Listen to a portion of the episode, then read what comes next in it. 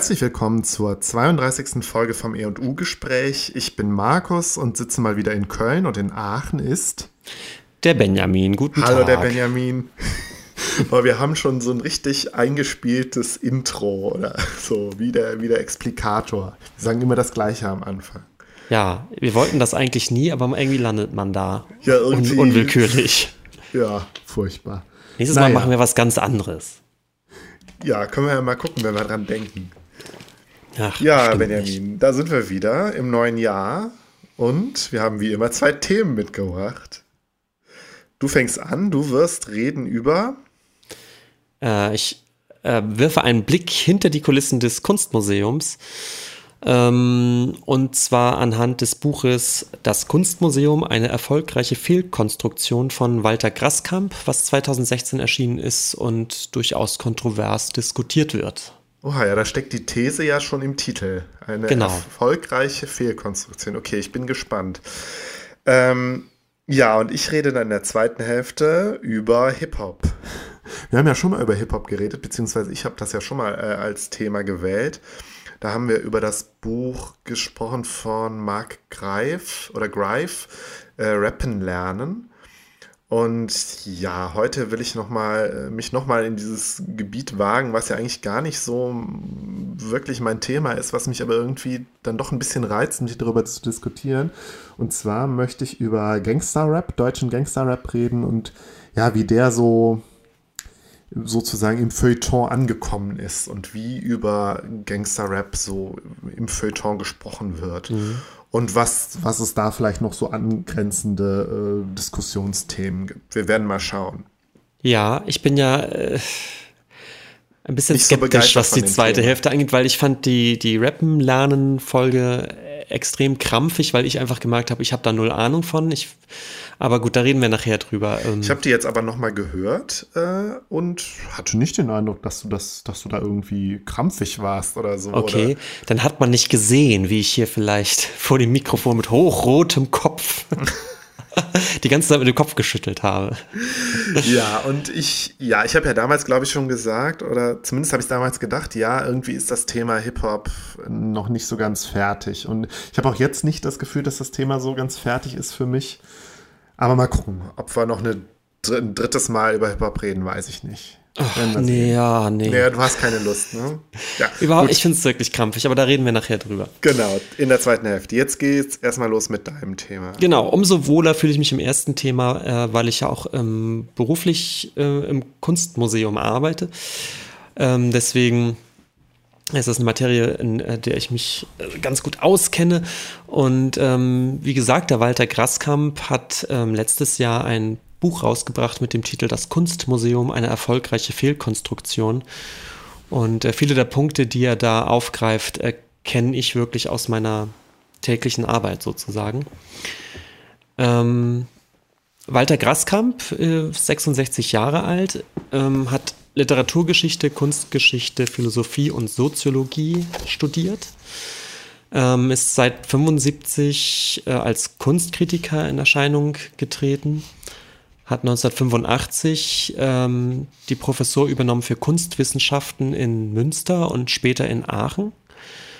Und 1995. Ach, der war also auch tatsächlich in Aachen, da wo du wohnst. Genau. Okay. 1995 bis 2003 hat er eine Professur gehabt an der Akademie der Bildenden Künste in München. Die letzten vier Jahre sogar als stellvertretender Rektor. Und ähm, ich bin mir gar nicht ganz sicher, was er seitdem macht. Er ist äh, eigentlich hauptsächlich Autor und eben Kunstkritiker, äh, schreibt viel fürs äh, Feuilleton und ähm, hat eigentlich einen ganz, ähm, ganz interessanten Blick auf den Kunstbetrieb, weil er irgendwie immer mh, mm, so ein bisschen außen vor war, im Sinne, dass er selbst nie ein, äh, ein Museum geleitet hat äh, oder direkt im Museum gearbeitet hat, so viel ich weiß. Das heißt, sein, sein Blick auf diesen Kunstbetrieb, auf den Ausstellungsbetrieb äh, war immer äh, frei davon, ähm, sich da irgendwie bedeckt zu halten. Also er konnte da immer eigentlich recht schonungslos auch Kritik üben. Und das er mag ich jetzt. sozusagen immer in der Opposition ja? und nie in Regierungsverantwortung. Genau, genau so. Und er ist wirklich aber ein großer Kenner der Materie. Also er ist wirklich viel in Museen unterwegs und spricht wirklich mit Museumsdirektoren und äh, hat also wirklich einen beständigen Blick hinter die Kulissen, ist da so ganz nah dran, äh, hat aber wie gesagt, immer irgendwie eine Rolle gehabt, dass er eigentlich dann doch von außen äh, dann drüber sprechen konnte, was gar nicht so selbstverständlich ist, weil eben die Menschen, die im Museum selbst arbeiten, natürlich nur sehr bedingt ähm, Dinge der Finanzierung oder sowas äh, oder der Unterfinanzierung öffentlich besprechen können. Ja, also man ist ja dann doch eben städtischer Angestellter und äh, kann da eben nur sehr bedingt äh, jetzt an die Öffentlichkeit treten und sagen, dies und das läuft total falsch. Ähm, ja, das ist ja so ein, das ist ja so ein, so ein Grundcharakter von, von Organisationen oder von sozialen Systemen, so. Genau. Dass du halt, wenn du, dass du halt immer so, ja, das, das ich, also mir fehlen da jetzt die, die, soziologischen Fachbegriffe, aber wenn du in einer äh, Institution, einer Organisation drin bist, dann bist du da drin und dann sind die anderen äh, draußen und dann sprichst du natürlich anders, weil du zur Organisation halten musst oder so, weißt, weißt du? Richtig. Irgendwie, ja. ja. Ähm, und ähm, ja, Graskamp, wie gesagt, hat dieses Problem nicht und ähm, so kann er irgendwie in seinem neuen Buch ähm, über eine über Probleme des Kunstmuseums in heutiger Zeit sprechen. Und ähm, also daran anknüpfend äh, würde ich dann gern generell mal über die über das Konstrukt Kunstmuseum sprechen. Vielleicht eben auch gerade für Leute interessant, ähm, die vielleicht hin und wieder mal ins Museum gehen, aber eigentlich vielleicht denen gar nicht klar ist, was hinter den Kulissen so stattfindet, wie so ein, wie die Institution eigentlich so tickt. Mhm. Und ähm, einführend habe ich mal ähm, beim Deutschen Museumsbund auf die Homepage geschaut und äh, einen kleinen Absatz würde ich gern ähm, zitieren zu den Aufgaben des Kunstmuseums. Mhm. Das ist ein Zitat. Die öffentliche Wertschätzung des Museums wird insbesondere durch seine publikumswirksame Präsentation in Dauer- und Sonderausstellungen bestimmt. Dies sind jedoch nicht die alleinigen Kennzeichen der professionellen Museumsarbeit. Ein erheblicher Teil der originären Aufgaben des Museums bleibt dem Besucher und den politischen Verantwortlichen in der Regel verborgen. Das Sammeln, Bewahren und Forschen. Die Ergebnisse der Arbeit in diesen Bereichen sind die Grundlage für das Ausstellen und Vermitteln und damit das öffentliche Erleben der Museumssammlungen. Ähm, mhm. Wir haben also hier fünf Aufgaben des Museums benannt. Das Sammeln, das Bewahren und das Beforschen, das Ausstellen und das Vermitteln. Mhm. Und ähm, die, die Krux so ein bisschen ist, dass eben das, was nach außen dringt, was nach außen sichtbar wird, ist eigentlich nur das Ausstellen und das Vermitteln. Ja, Denn, vermitteln würde jetzt, so Entschuldigung, dass ich unterbreche, vermitteln würde jetzt heißen, Führungen machen, Museumspädagogik, Vorträge genau. oder sowas zum genau. Beispiel. Genau, das ist klassische ja. Vermittlungsarbeit. Inzwischen kommt so ein bisschen ähm, die Öffentlichkeitsarbeit, Sprichwort Internet dazu. Das ja. zählt vielleicht auch alles noch unter, unter dem Vermitteln. Genau. Ähm, ja, wir, wir, werden später jetzt im weiteren Verlauf, werde ich auf diese fünf Aufgaben oder Graskamp geht darauf auch ein, ein. aber ich glaube, das ist wichtig, das einmal äh, vorweg benannt zu haben, diese fünf äh, Bereiche, von denen, wie gesagt, eigentlich nur zwei die sind, die öffentlich wirklich wahrgenommen werden. Mhm. Graskamp ähm, sieht in seinem Buch eine, äh, das Kunstmuseum in einer Art Krise, ähm, was gar nicht so selbstverständlich ist, weil er gleichzeitig sagt, eigentlich sind von den, ähm, vom Prestige der Kunstmuseen und von der öffentlichen Wahrnehmung und auch messbar von den Besucherzahlen ja. hat das Kunstmuseum momentan eigentlich einen Boom. Ähm, das finde ich interessant. Mhm. Weil das heißt ja eigentlich, dass die Leute verstärkt Geld ausgeben, um ins Museum zu gehen, oder? Genau. Genau. Ja. Die, Be die, Besucherzahlen sind im Großen und Ganzen äh, ziemlich in Ordnung und bei den äh, meisten äh, Museumshäusern eigentlich eher steigend, als, äh, als dass sie ähm, als äh, dass sie weniger werden. Ja. Ähm, und trotzdem gibt es äh, ja in, in Zeiten äh, der ähm, knapper werdenden Kassen in der, der ökonomischen Krise, ja. In einer ökonomischen Krise, gerade der öffentlichen Hand, ähm, das Gefühl auf Museumsseite, dass die Museen eigentlich äh, in einer Art Krise stecken und äh, teilweise sogar vor, vor Schließungen bedroht sind. Und das ist eine Art äh, Paradox eigentlich. Die äh, Besucherzahlen sind eigentlich ganz groß, das Prestige des Kunstmuseums als Institution wächst und trotzdem scheint das Museum in einer Art Krise zu sein. Ich finde das interessant, weil eigentlich könnte man ja jetzt denken, äh, gut, wenn viele immer mehr Besucher in die Museen gehen, dann lassen die doch auch viel Geld da. Das heißt, die Museen müssten doch dann auch immer mehr Geld haben. Oder war das Geld, was die Besucher im Museum gelassen haben, immer nur der, ein geringerer Anteil am Budget der Museen, mhm. sodass das nichts, nichts ausmacht, also nicht, nicht irgendwie äh, zu Buche schlägt, wenn jetzt mehr Leute ins Museum gehen. Und es war immer eher, es waren immer eher die staatlichen Zuschüsse, mhm. die das Museum finanziert haben. Genau, es ist, ähm, es ist äh, genau das, was du sagst. Der, das Museum ist, ist nie gegründet worden als ein ökonomischer Betrieb, der sich selbst tragen könnte. Hm. Äh, so so ja, funktioniert es nicht. Es gibt äh, vielleicht irgendwelche Blockbuster-Ausstellungen, wo das gerade so hinhaut, aber das ist eigentlich nicht das, das Prinzip ähm, des Museums. Und ein Museum hat eigentlich noch nie ökonomisch betrieben, er wurde noch nie ökonomisch betrieben äh, wie ein Unternehmen, kostendeckend. Ich meine, in, in, Großbritannien kannst du ja auch, äh, sind die Museen ja umsonst, also die staatlichen zumindest, ja. soweit ich weiß. Ja. Ähm, aber dazu kommen wir denn jetzt eigentlich noch, ähm, wo genau der Knackpunkt liegt oder warum ein Museum eigentlich auch nicht kostendeckend arbeiten kann. Ähm, und Graskamp diagnostiziert ähm, 15 Punkte, die er als ökonomische Paradoxien ähm, des Museumsbetriebs äh, bezeichnet. Ich finde den Ausdruck Paradoxien nicht so gut. Also für mich sind es einfach Problemstellen, die er, die er aufmacht, weil nicht, nicht jeder dieser Punkte ist jetzt paradox, aber er nennt es Paradoxien, mhm. wie auch immer. Und äh, die würde ich jetzt einmal kurz äh, durchgehen und währenddessen eben, glaube ich, wird ganz viel klar über, über die Arbeitsweise mhm. des Museums. Ich gehe auch nicht auf, auf alle dann äh, so stark ein. Okay. Ähm, Punkt 1 ist, ein Museum erwirbt Objekte, die hohe Folgenkosten verursachen. Die Objekte sind natürlich die Kunstwerke.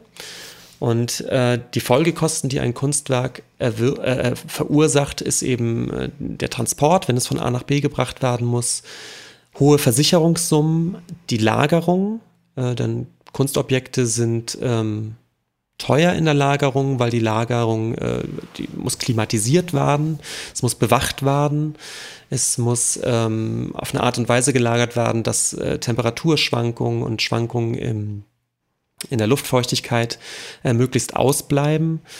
Ähm, Kann man sich das so vorstellen, dass die, eigentlich alle Museen äh, neben bzw. unter den Ausstellungsräumen nochmal ähnlich äh, gepflegte Räume haben, wo dann die Kunstwerke, die nicht gerade ausgestellt werden, gelagert werden, ja? Genau.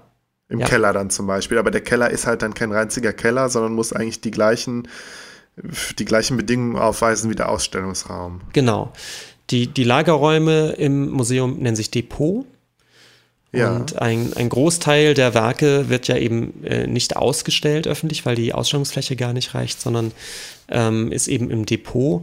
Und die eigentlich die einfache Instandhaltung des Depots an sich ist, kostet einfach Geld. Ja. Mhm. Und ähm, das heißt, man erwirbt Objekte, die an sich schon teuer sind, aber mit diesem Kauf ist man sozusagen die Kosten nicht los, sondern ähm, der Ankauf verursacht weitergehend immer weiter weitere Folgen, Folgekosten. Mhm. Das ja, ist logisch. Diagnostiziert er schon als erstes, als erste Problemstelle, die man ja. sich klar machen muss. Ähm, das zweite Paradox ist nun, dass man diese teuren Objekte hat, die auch Folgekosten verursachen, dass diese Objekte aber nicht mehr zu Geld gemacht werden können, im Sinne von, man kann sie eigentlich nicht veräußern. Wenn ja. man ein Objekt einmal erworben hat, hat man es sozusagen an der Backe. Und ein Paradox des Museums ist, dass man das natürlich auch will. Man will ja sammeln und man soll ja auch bewahren. Genau, ja, ein Museum ist ja jetzt keine Galerie, die die Sachen dann wieder verkauft oder weiterverkauft oder kein Auktionshaus. Genau. Ja. Und das heißt, man hat teure Objekte, die auch teuer in den, in den Kosten sind, hat aber eigentlich nicht nie mehr die Möglichkeit, diese eventuell auch einfach mal zu veräußern. Ja. Da kommen wir vielleicht später nochmal ganz zu, was, was, das, was das eigentlich bedeutet. Ähm, der dritte Punkt, das ist das, was du gerade schon ansprichst, dass eigentlich für diese teuren Objekte die also um, um sozusagen den Kaufpreis irgendwann nochmal rauszuhaben, müsste man ja eine entsprechend hohe Nutzergebühr sozusagen eigentlich nehmen. Und das tut man aber nicht. Ähm, da sind wir genau bei dem Punkt. Äh, diese Millionenwerte an Kunstwerken, die da hängen, wenn man die jemals raushaben wollen würde, müsste man eigentlich die Nutzungsgebühr, das ist natürlich jetzt ein witziger Begriff, gemeint ist natürlich eigentlich der Museumseintritt, der müsste viel, viel höher sein. Also man könnte ja mal so eine Rechnung aufmachen, hat, glaube ich, noch jemand, nie jemand gemacht. Wenn ich ein Kunstwerk für, für 5 Millionen Euro ausstelle und das äh, gucken sich so und so viel äh, Personen pro Jahr an, wie viel müsste jeder mhm. eigentlich bezahlen, damit zumindest irgendwie in 30 Jahren oder so dieses äh, Kunstwerk sich amortisiert hat. Ja, ja. Und man merkt schon an, anhand dieser, dieser Rechnung, so rechnet man nicht und so kann man ja auch überhaupt nicht rechnen. Und da haben wir jetzt genau das Problem, das Museum kann gar nicht kostendeckend arbeiten, weil diese Museums, diese, diese Werte, die da hängen und auch die Folgekosten ähm, der Versicherung und so weiter, die kriegst du einfach nicht durch Museumsbesucher wieder raus. Wenn du das ja. auf den Museumsbesucher wirklich eins zu eins kostendeckend umrechnen würdest, äh, wärst du bei so hohen äh, Museumseintritten, äh, dass du keine Besucher mehr hättest. Ja. Ähm, den vierten Punkt, den lassen wir jetzt mal weg. Der fünfte ist, ähm, dass das Museum durch das stetige Sammeln nach innen sozusagen wächst. Ähm, mhm. Das heißt, genau das, die, die Museumsfläche wächst da jetzt nicht äh, unbedingt äh, so steil immer an. Das mhm. heißt, man, man sammelt zwar weiter, aber äh, je mehr man sammelt, desto mehr verbirgt man eigentlich, denn die meiste Kunst landet dann letztendlich im Depot. Und ähm, Graskamp sieht darin eine Dynamik des Verbergens. Er sagt, äh, dass die Museen also irgendwie nach innen immer weiter wachsen, die Depots äh, werden immer größer oder immer voller, was auch nicht unproblematisch ist. Und äh, ein immer kleinerer Prozentsatz dessen, was man eigentlich hat, ist überhaupt zu sehen. Das könnte man ja sagen, also wenn man jetzt sich diese fünf äh, Aufgaben des Museums nochmal anguckt, dass dieser Sammel, Sammel und Bewahren, diese, äh, die Aspekte Sammeln und Bewahren, äh, so dem, den Ausstellungs- und Vermittlungsaspekt überwiegen irgendwie. Der kommt dann nicht mehr hinterher. Zumindest, ähm, jetzt muss man ganz vorsichtig sein, wie man das sagt. Was eigentlich nach außen immer weiter wächst und worin immer mehr Geld fließt, ist das Ausstellen und Vermitteln. Ähm, was aber intern eigentlich immer ein größeres Problem ist, dass man, das natürlich auch weiter gesammelt wird. Ähm, für dieses Sammeln wird relativ wenig Geld ausgegeben, weil das meiste sind, sind Fördergelder oder Schenkungen. Ach ähm, so, das heißt, der Ankauf von Kunstwerken ist gar nicht so ein großer Kostenpunkt. Es gibt, ähm, also die, die meisten Museen, die ich kenne, haben überhaupt gar keinen Ankaufsetat mehr. Gar keinen. Ähm, aber das, wenn du aber, wenn aber Graskamp andererseits sagt, dass es, dass es so viel ist, was immer mehr in die Museen kommt, wo kommt das denn alles her? Sind das alles Schenkungen? Die Ankäufe werden meistens durch Fördergelder finanziert, durch Freundeskreise. Ah, okay, das sind dann die Drittmittel, ja? Das sind die berühmten Drittmittel, ja. Okay, ja, ja. Genau. Ja, so ähnlich wie in der, wie in der Universität. Ja, so ein bisschen. Ähm, sechste Paradoxon gehört da irgendwie zu, nämlich die Museen hören nicht auf zu sammeln. Ähm, das liegt natürlich eben daran, dass das Museum, zumindest die, die äh, Museen für moderne Kunst, die müssen natürlich äh, so ein bisschen am Puls Zeitgemäß der Zeit bleiben. bleiben. Die müssen zeitgenössisch ja. bleiben. Das heißt, äh, du kannst auch nicht einfach sagen, wir hören auf zu sammeln. Das geht für, für Museen, für ältere Kunst geht das im Prinzip, für äh, ja. moderne Kunst moderne Kunstmuseen geht es eben nicht. Ähm, dann ist ein Problem, dass Kunst gerade in letzter Zeit boomt und die Kunst wird immer teurer. Das heißt, für ein Museum ist das Problem ein bisschen, wann kaufe ich moderne Kunst, junge Kunst eigentlich ein? Einerseits möchte ich natürlich nur Kunst im Museum haben, die wirklich museumsreif ist, also von Künstlern, die schon einen Namen haben, wo auch klar ist, die, die Kunst äh, ist was wert, die hat sich sozusagen auch ein Stück weit etabliert. Allerdings, wenn ich so lange abwarte, bis Kunst wirklich schon ähm, sozusagen die Museumsreife hat, also schon etabliert ist, dann sind ja. die Preise schon so hoch, dass ich die eigentlich dann schon gar nicht mehr kaufen muss, äh, kaufen kann. Ja, ja, das ist ja wirklich ein Paradox. Andererseits frage ich mich auch, kann denn Kunst ohne Museum oder ohne sozusagen den Sektor, der Museumssektor so groß werden, allein durch den Kunstmarkt? Und mhm. funktioniert der Kunstmarkt ganz ohne Museen? Äh, ja, das ist eine, eine, ganz, ganz große Frage, aber, okay, aber gut. ja. Dann stellen wir die vielleicht nochmal zurück. Ist es. Natürlich gibt es Kunst auch ohne Museen, da brauchen wir nicht drüber sprechen. Es, Leid des Menschen gibt, gibt es Kunst. Ja, ähm, ja das ist schon klar, aber ich frage mich halt, ob sie, ähm, ob die Tatsache, dass Kunst jetzt von irgendeinem beliebigen Künstler in einem Museum ausgestellt wird, sozusagen die Kunstwerk noch, dass die, die Kunst nochmal irgendwie adelt und sie dann nochmal halt vielleicht für den Kunstmarkt auch nochmal interessanter macht. Mhm, genau. Oder ähm, kann man so nicht also ich merke jetzt gerade, das, das ist so ein Punkt, das ist fast eine eigene Folge. Also es ist halt die Frage okay, nach, den, okay. nach dem, wie der Kunstbetrieb an sich funktioniert. Ja, du hast Galerien, die den Kunsthandeln abwickeln, aber um die große Karriere, den großen Namen als Künstler zu bekommen, das stimmt, ist es irgendwie immer noch so, dass man äh, eine, auch eine Museumskarriere haben will. Man will im Museum hängen. Und ja. bevor man im Museum hängt, äh, ist es oder vom Museen angekauft wird, ist es eigentlich so, dass eben, dass man die Galerie, eine Galerie hat, in diesem Kunsthandel sozusagen äh, schon mal seine Karriere hinlegt und irgendwann ähm, kommen denn die Museen und interessieren sich für einen und man wird dann eingeladen zu, äh, zu einer Ausstellung oder erstmal zur Gruppenausstellung, wird also schon mal im Museum gezeigt ohne ja. dass unbedingt jetzt schon auch äh, im großen im großen Stil äh, Werke von Museen angekauft werden. Das wäre dann so der nächste Schritt, der letzte Schritt. Und darauf, ähm, darauf arbeitet eigentlich jeder Künstler drauf hin. Ähm, so ein Standing zu haben, dass die großen Museen äh, auch Werke für die eigene Sammlung ankaufen. Ja.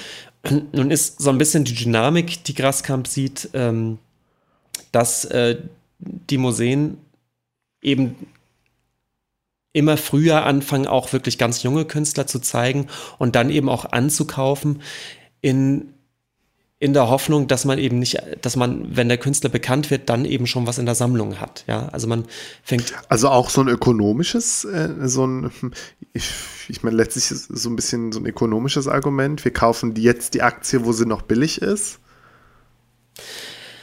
Ja, du kommst eben in diesen ökonomischen Strudel mit rein.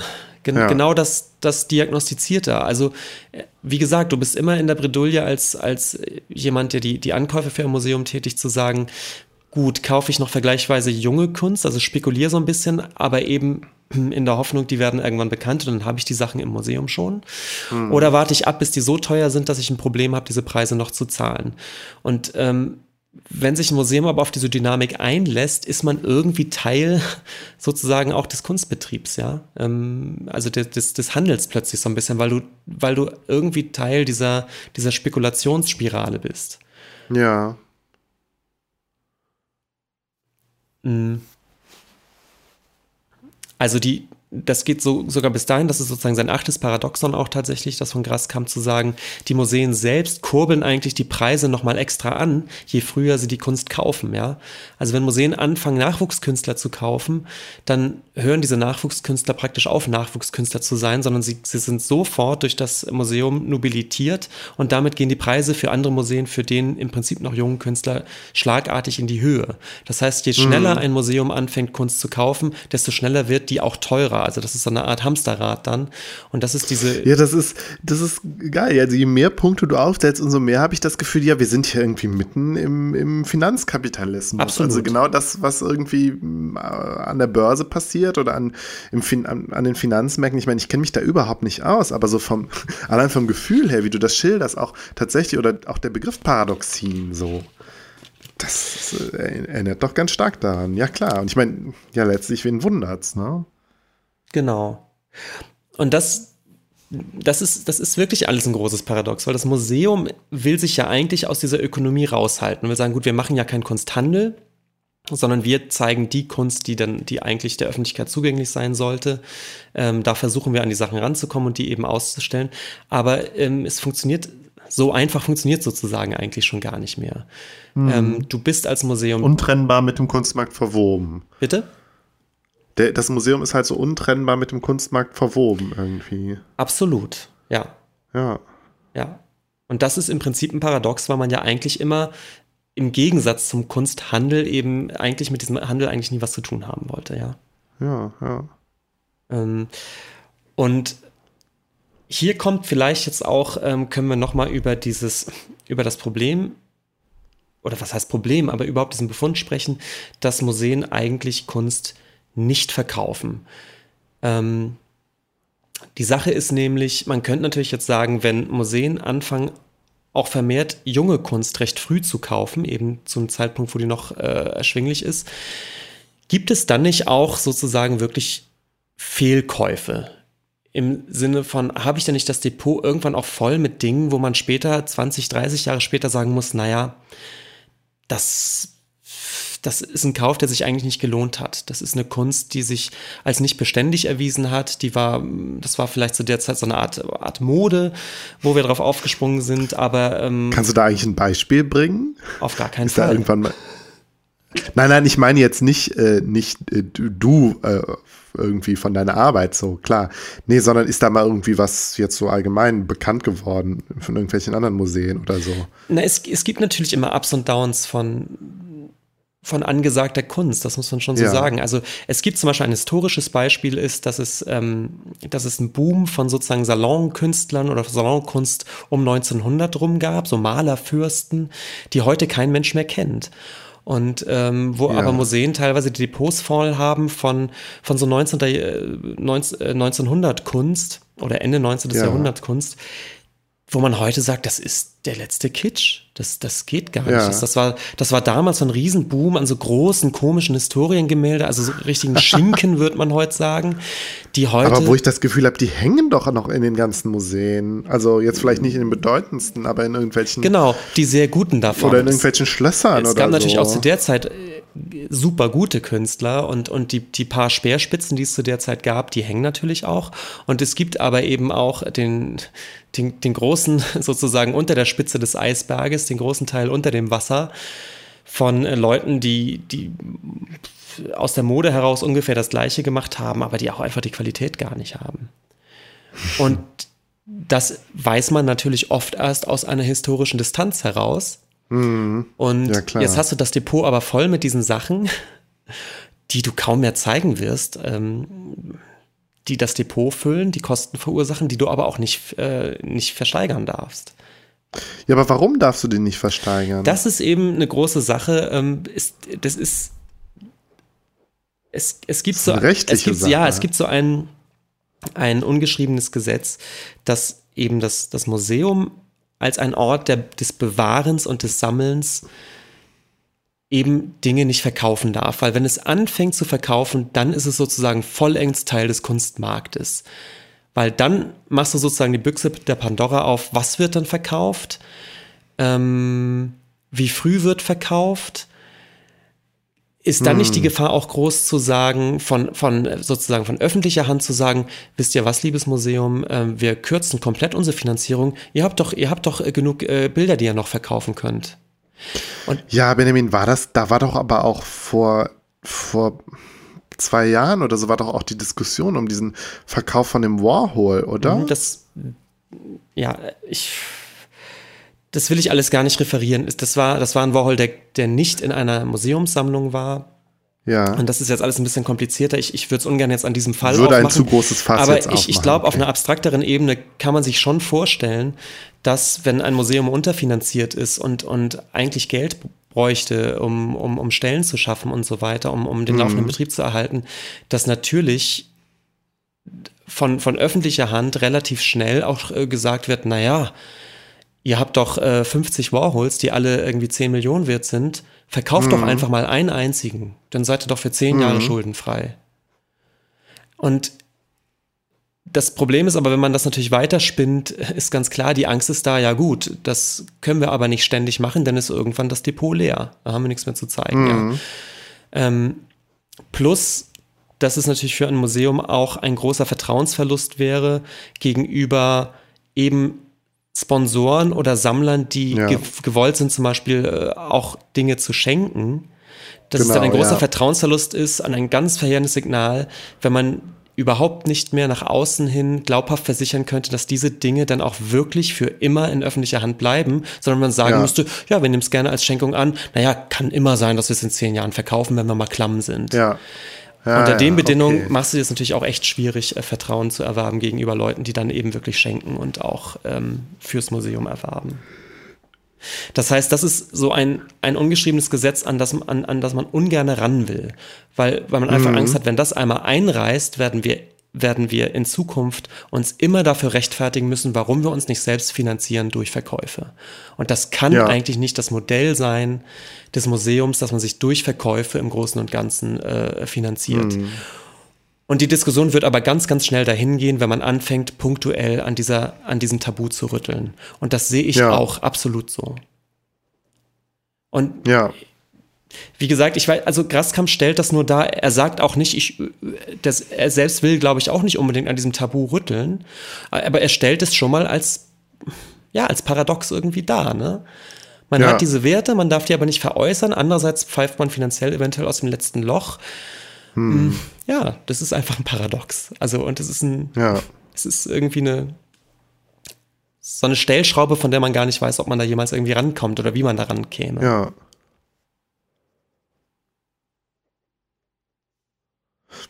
Und äh, ja. ja. Und dieses Verkaufstabu wird genau das, was ich gerade gesagt habe, eigentlich in dem Moment irgendwie immer immer schwieriger oder immer, immer sichtbarer, wenn man eben immer früher anfängt, auch äh, Nachwuchskunst zu kaufen, von der eigentlich noch keiner weiß, ob die in 30 Jahren überhaupt sozusagen den, ähm, die historische Messlatte überhaupt noch erreichen kann. Mhm. Oder ob man nicht in 30 Jahren sagen muss, oh, da haben wir aber auch einiges gekauft, was echt Mist ist. Und trotzdem kann man es eigentlich nicht verkaufen. Mhm. Ja, verstehe. Ähm, ein, ein weiterer, äh, also der Punkt 9 von, von Graskamp ist, dass äh, Kunst gekauft wird, die sich zum Teil zum Sammeln eigentlich gar nicht eignet. Ähm, was er meint, ist, dass. Ähm, Meinst du sowas, weil, weil es irgendwie äh, aus, aus Lebensmitteln besteht oder so und dann verschimmelt? Genau, es gibt. Zum äh, Beispiel. Äh, seit, würde ich sagen, ungefähr seit den 60ern gibt es eine Menge Künstler, die mit, mit Materialien arbeiten, von denen klar ist, dass die eben nicht. Ähm, nicht ewig haltbar sind, im Gegensatz sozusagen ja. zu der, zum klassischen Ölgemälde, was bei einer richtigen Lagerung äh, problemlos die Jahrhunderte überdauern kann, von irgendwelchen Marmorbüsten äh, ja. mal ganz zu schweigen. Aber es gibt eben äh, vor allem seit den 60ern ähm, Künstler, ja, die... dann kam Beuys mit seiner Fettecke. Josef Beuys, der mit Fett arbeitet, oder Dieter Roth, der tatsächlich mit Lebensmitteln arbeitet. Ähm, Schokolade oder so, ne? Schokolade, ähm, wo irgendwie klar ist, die ist äh, die ist einfach ähm, kostenintensiv ähm, zu mhm. restaurieren und überhaupt zu konservieren, wenn nicht sogar teilweise unmöglich. Das heißt, wer ähm, holt sich Kunstwerke ins Haus, von denen klar ist, dass die in 20, 30 oder spätestens in 70, 80 Jahre eventuell einfach verfallen oder zumindest für sehr, sehr, sehr viel Geld irgendwie ähm, restauriert werden müssen. Mhm. Und auch das sieht Graskamp als eine Art von Paradoxon, weil diese Art von Kunst ist ein, ein ganz wichtiger Teil der Kunst und natürlich ist es auch Aufgabe des Museums, genau diese Art von Kunst dann eben auch zu, zu konservieren und vor dem, vor dem Verfall zu retten. Aber ja, vielleicht auch gerade, weil es sonst ja keiner machen würde. Der Kunstmarkt wird diese Sachen dann ja nicht unbedingt verkaufen, oder? Ja klar, das kommt dazu, dass eben gerade gerade diese Art von ephemerer Kunst ähm, auf dem Kunsthandel es äh, recht schwierig hat. Das heißt, äh, wenn man die als Kultur gut bewahren will, bleibt eigentlich fast nur das Museum. Äh, du hast gerade das Wort ephemere Kunst gesagt. Was bedeutet also das? Also Zeit, zeitgebundene Kunst. Ach so, also weil die halt verfällt. Deswegen ist sie Zeit. Weil sie eine inhär ja genau, weil sie eine inhärente Dynamik eigentlich der Veränderung oder sogar des Verfalls hat. Es gibt, es ah, gibt ja. sogar äh, also, also klassisch, also sozusagen im engeren Sinne ephemere Kunst ist wirklich, wären sowas wie Aktionen, Performances, also wo wirklich klar ist, die existiert jetzt nur für die eine Stunde oder so. Oder es gibt ja Kunstwerke, die wirklich nur für, für ein halbes Jahr, also Rauminstallationen oder so, wo klar ist, die ist, die, die, die soll jetzt auch wirklich nur für, für ein Jahr zu sehen sein und danach wird die im Prinzip vernichtet. Mhm. Man denkt so an Christo, an, an diese großen Christo-Sachen, äh, die Verhüllung des Reichstags. Das wäre jetzt im klassischen Sinne ephemere Kunst, die danach auch wirklich abgebaut und zerstört wird. Aber in so einem etwas weiteren Sinne ist das eben ähm, Kunst, die, ähm, die sich mit der Zeit eben verändert und äh, sogar bis hin zur eigenen Zerstörung eigentlich inhärent, inhärent eine Dynamik eigentlich in sich trägt. Ja. Ähm, großes Thema, also das weiß ich jetzt auch sehr genau, gerade am Beispiel Beuys, weil ich darüber tatsächlich auch, auch arbeite und, und sozusagen viel nachdenke, was, was macht man mit dieser Kunst? Man will sie ja einerseits bewahren, mm, andererseits ist ja eben diese Dynamik der, der zeitlichen Veränderung ein Teil der Kunst. Das heißt, man darf diese Dynamik natürlich nicht einfach zum Stillstand bringen. Und andererseits, wenn wir sie einfach so ihren Gang gehen lassen, dann ist diese äh, Kunst in, in 50 Jahren praktisch weg, also zerstört. Also wie geht man damit um? Ja. Ähm, und auch das ist sozusagen ein, ein Paradox, mit dem sich das ähm, Museum rumschlagen muss. Man, man hat, man, man sammelt Kunst, die aber eigentlich gar nicht für die Ewigkeit gedacht ist. Hm. Dann geht es weiter mit Paradox Nummer 7, äh, die Dynamik der ständigen Expans Expansion. Äh, Graskamp nennt das etwas, äh, etwas hölzern Besitzerweiterungswahrung wunderbare Vokabel. Was er meint ist, dass eben ähm, eigentlich, was wir schon angesprochen hatten, ähm, das Museum auf ein ständiges Wachstum aus ist. Entweder ein inneres Wachstum, weil einfach die Depots wachsen müssen, oder wenn man eben nicht will, dass immer mehr Kunst nicht zu sehen ist, muss man eben die Ausstellungsfläche vergrößern. Ja. Ähm, die nächsten Punkte lasse ich vielleicht mal weg. Ähm, Ähm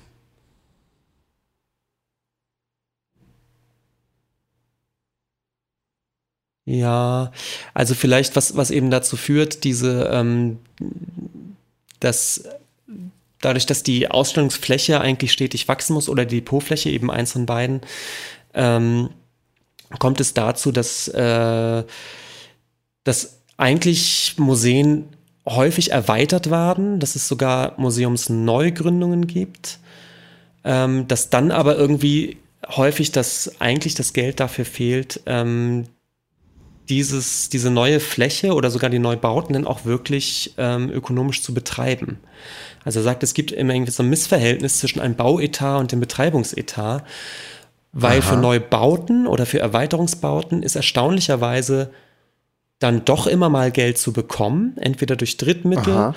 Oder eben durch ähm, äh, Kultur-Sonderausgaben, die dann für so ein Bauetat dann plötzlich zur Verfügung steht und dann wird ein großer Museumsneubau entwickelt oder ein Anbau entwickelt. Das funktioniert komischerweise, während aber mh, eine, eine äh, sozusagen belastbare Finanzierung der, der laufenden Kosten dann oft äh, nicht so richtig stattfindet. Hm. Ähm, das heißt, es werden Museen eher neu gegründet, als, als dass sie mal geschlossen werden. Mm, und auch das ist einfach so ein Befund, der stimmt. Also wenn man jetzt anfangen würde, äh, Kunstmuseen zu schließen, oder es gibt ja Diskussionen in, in Mönchengladbach, ähm, das Museum, ähm, das ging letztes Jahr durch die Presse, ähm, war plötzlich akut vor der Schließung bedroht, weil einfach die laufenden Kosten nicht mehr gedeckt werden konnten. Ähm, ja.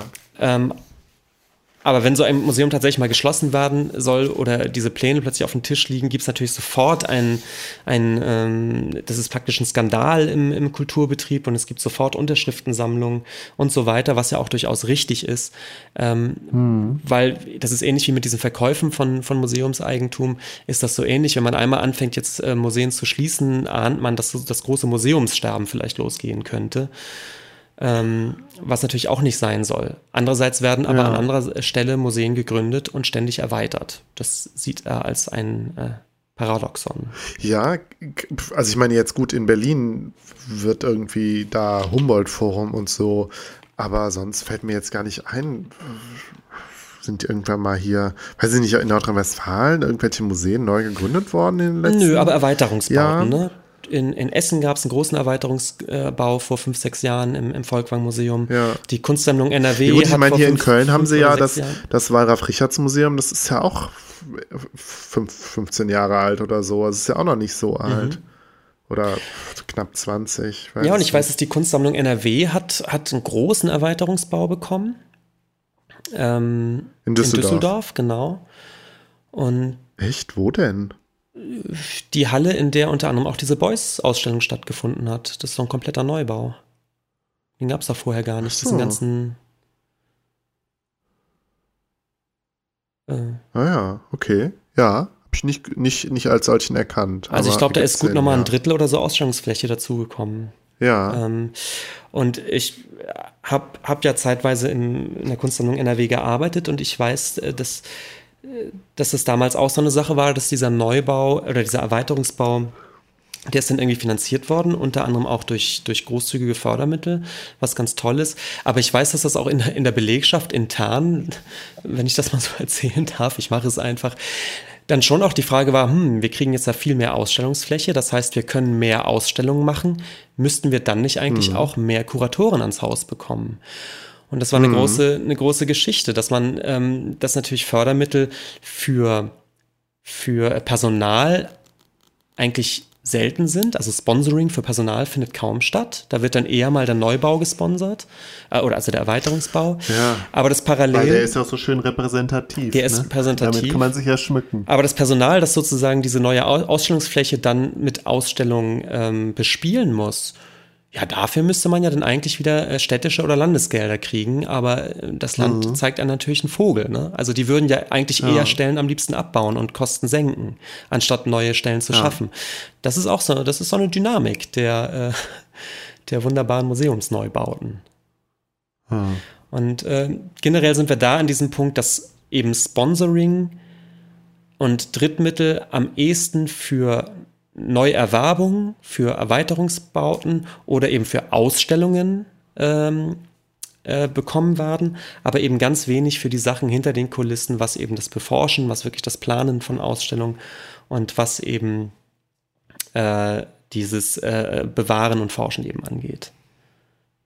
Ja. Und ähm, Graskamp spricht dann, das ist, fand ich ein ganz schönes Bild von einer Fassadenzeit des Museums, dass die Aufgaben, die nach außen wirksam sind, das, das, das reine Ausstellen, das Vermitteln, ähm, dass das sozusagen auf Hochglanz poliert wird und dafür sind auch immer irgendwie dann noch Gelder zu bekommen. Aber die Bewahrung nach, nach innen, also die, die Gewährleistung eines funktionierenden Depots, das Beforschen ähm, mhm. der, der eigenen Bestände, dass das immer mehr in den Hintergrund tritt. Und nach ja, der Eindruck entsteht, ja, tatsächlich. Genau. Ja, das, das waren die Punkte, die äh, Graskamp anspricht. Und ah, die, du hast die wichtigsten jetzt genannt. Genau, wir sind dann mhm. am Ende. Ja. Ja. Interessant.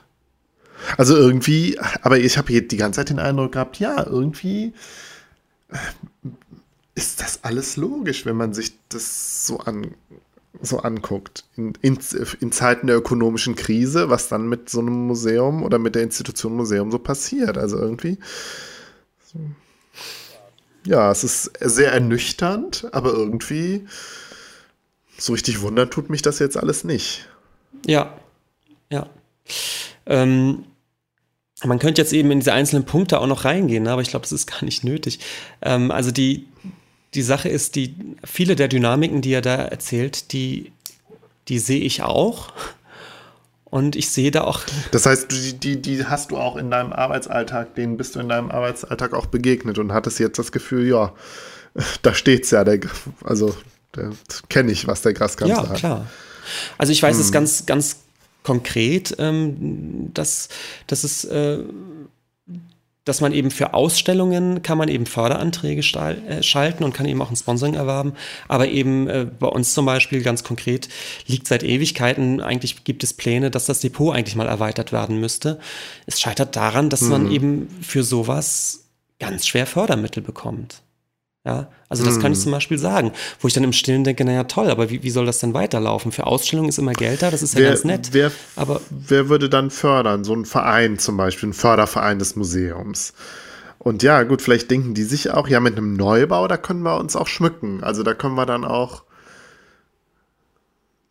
sagen, ja, wir haben jetzt den Neubau gesponsert. Während bei so, so einem Depot, das ist irgendwas Unscheinbares so.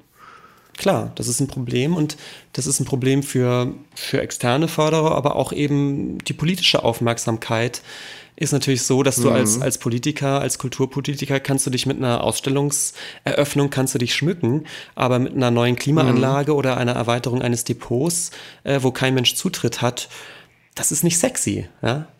Und, ja, genau, ähm, ja. und fehlende Sexiness ist ein Problem. Da macht man lieber die, die, die nächste große Großausstellung. Und wie gesagt, es ist seltsamerweise anscheinend sogar eher möglich, die Ausstellungsfläche mal zu erweitern und zu sagen, boah, wir kriegen einen ganz neuen großen Ausstellungskomplex. Selbst dafür sind plötzlich mal 100 Millionen da irgendwie oder so. Oder, oder keine Ahnung wie viel. Aber das Gleiche für ein Depot zu machen, ähm, ist um einiges schwieriger. Ähm, und Depots ja. sind, sind eine Dauerbaustelle in Museen. Ja. Ja, und hm. man will es ja gar nicht durchspielen, aber es, es geht natürlich so weit, man muss sich ja schon fragen, ähm, was passiert, wenn Depots aber grundsätzlich unterfinanziert werden. Ja, ich meine, es gibt natürlich so Sachen wie, ja, wie, wie, wie, wie, Schimmel oder wie, äh, wie Insektenbefall und mhm. so weiter. Ähm, da redet natürlich dann kein Museum öffentlich drüber.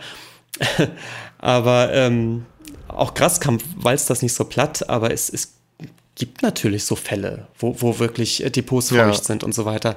Ähm, kein Museum spricht da natürlich drüber. Das will auch keiner hören. Ja. ähm, deswegen fand ich auch dieses, dieses, äh, dieses Bild der, der Fassadenzeit des Museums eigentlich ganz schön. Er hat da nicht ganz unrecht. Hm. Hm.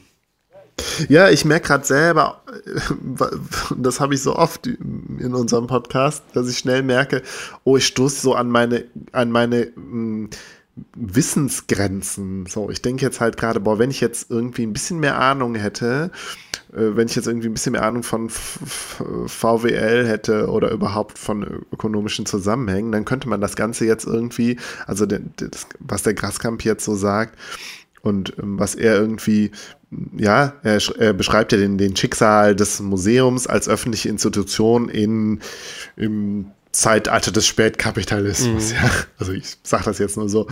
Und äh, ich würde mir jetzt gerade wünschen, boah, hätte ich doch ein bisschen mehr Ahnung davon, dann könnte ich das, könnte man das jetzt direkt noch in mehr in, in, in, in Zusammenhänge mhm. setzen. So. Also zum Beispiel auch mehr zu dem, was, was mit den Unis als öffentliche Institutionen passiert oder halt, weiß ich nicht, mit dem Bildungssystem und so. Und ich vermute, dass es da ähnliche Bewegungen und ähnliche Prozesse mhm. gibt. Ja, bestimmt.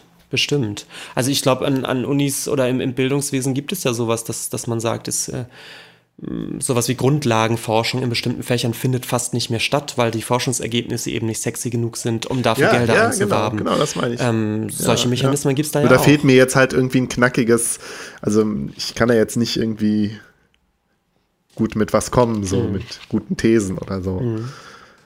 Ich muss ja, ich habe, ich meine, mich hat das auch immer so, so Universitäts- Politik und so und was da so passiert, das hat mich ja immer so frustriert, dass ich immer direkt gesagt habe, nee, ich will da gar nichts mit zu tun haben, weil ich weiß schon, dass es mich frustrieren wird und ja, deswegen habe ich auch mich da nie so vertieft drin und kann da jetzt gar nicht so viel zu sagen, aber ja, die Parallelen gibt es mit Sicherheit. Mhm.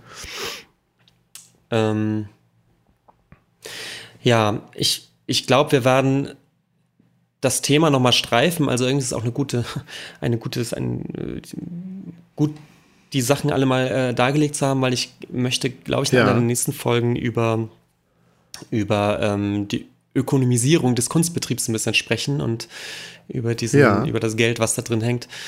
Ähm, okay, ja, das knüpft ja daran an. Das knüpft an, total daran an. Ja. Und ich glaube, nächstes Mal wird dann auch noch deutlicher, was die Preissteigerung und äh, die überhaupt der, der, Galeriebetrieb, was das alles angeht, wie das mit dem mit der Museumskrise zu tun hat. Ähm. Ja. Gut, ja, dann bin ich ja schon auf die nächste Folge gespannt. okay, ja. Fangen wir, machen wir direkt weiter mit, deinen, äh, mit deinem Thema. Genau. Ja, ich rede über Hip-Hop. Wir haben ja schon mal über Hip-Hop geredet äh, in der Folge 17. Das war ähm, im Oktober 2015, also schon über ein Jahr her. Und ich habe damals ja schon gesagt, dass ich ja eigentlich mit Hip-Hop gar nicht so viel anfangen kann, also eigentlich gar nichts anfangen kann, aber trotzdem irgendwie so das Gefühl habe, ja, das ist so, das ist, also Hip-Hop ist schon irgendwie so wichtig, also ein wichtiges kulturelles Ding irgendwie. Und ähm, ja, wir haben uns versucht, dem so ein bisschen zu nähern und vor allen Dingen ja versucht herauszufinden, warum wir vielleicht kein Hip-Hop hören. Und das haben wir ja, das habe ich ja versucht, anhand dieses Buchs von Mark Greif zu machen, der ja sagt, ja, es, es mag vielleicht damit zusammenhängen, dass äh, je nachdem in welchem Milieu oder in welcher, welcher gesellschaftlichen Schicht du aufwächst, dass da irgendwie die, die äh, musikalischen Vorlieben geprägt werden und äh, dass das vielleicht irgendwie in, ja, so in der weißen Mittelschicht dann doch irgendwie eher so der, ja, die Gitarrenmusik ist, ja. Wir haben ja ganz viel dann über diesen Begriff Post-Punk diskutiert. Wir waren uns ja nicht so ganz sicher, was das war. Ähm, zumindest aber eben kein Hip-Hop. Und äh, dass das damit zusammen halt auch so, also mit, mit, dem, mit den musikalischen Vorlieben vielleicht, also dass die vielleicht auch so ein bisschen damit zusammenhängen, wie man, äh, wie man so zum, zum Thema Konsum und Konsumkultur steht und dass vielleicht so die weiße Mittelschicht gerade in den USA dann eher äh, zu so eine konsumkritische Haltung in ihrer Musik transportiert gesehen hat, während der Hip-Hop den Konsum verherrlicht. Und dass es mhm. da dann halt so, ja, so ein bisschen äh, so, so, ein Graben entstanden ist und irgendwie die einen die anderen nicht verstanden haben. Heute gehe ich aber in eine ganz andere Richtung. Ähm, heute gucke ich mir Hip-Hop in Deutschland an und halt vor allen Dingen den Gangster-Rap. Und ich finde, so der Gangster-Rap ist ja auch eigentlich das, was man so, woran man denkt, wenn man an, an Hip-Hop oder Rap in Deutschland denkt. Dann denkt man, weiß ich nicht, an Bushido und an Haftbefehl. So. Hafti.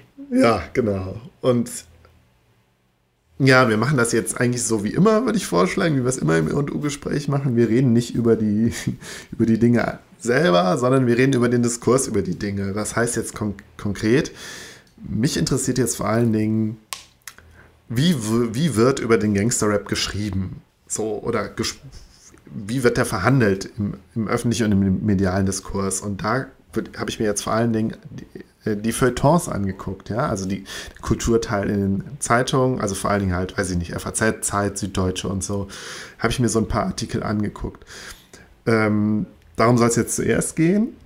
Und dann will ich äh, mir nochmal diese Debatte angucken äh, um Jan Böhmermann und sein, sein Video, äh, sein, sein Lied und im Video Ich habe Polizei, das auch schon über ein Jahr äh, alt ist.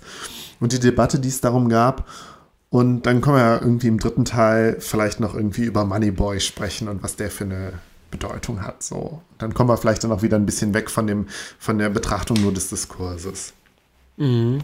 Ich habe das jetzt ähm. auch nur oberflächlich gemacht. Also ich bin ja kein Hip-Hop-Forscher oder so.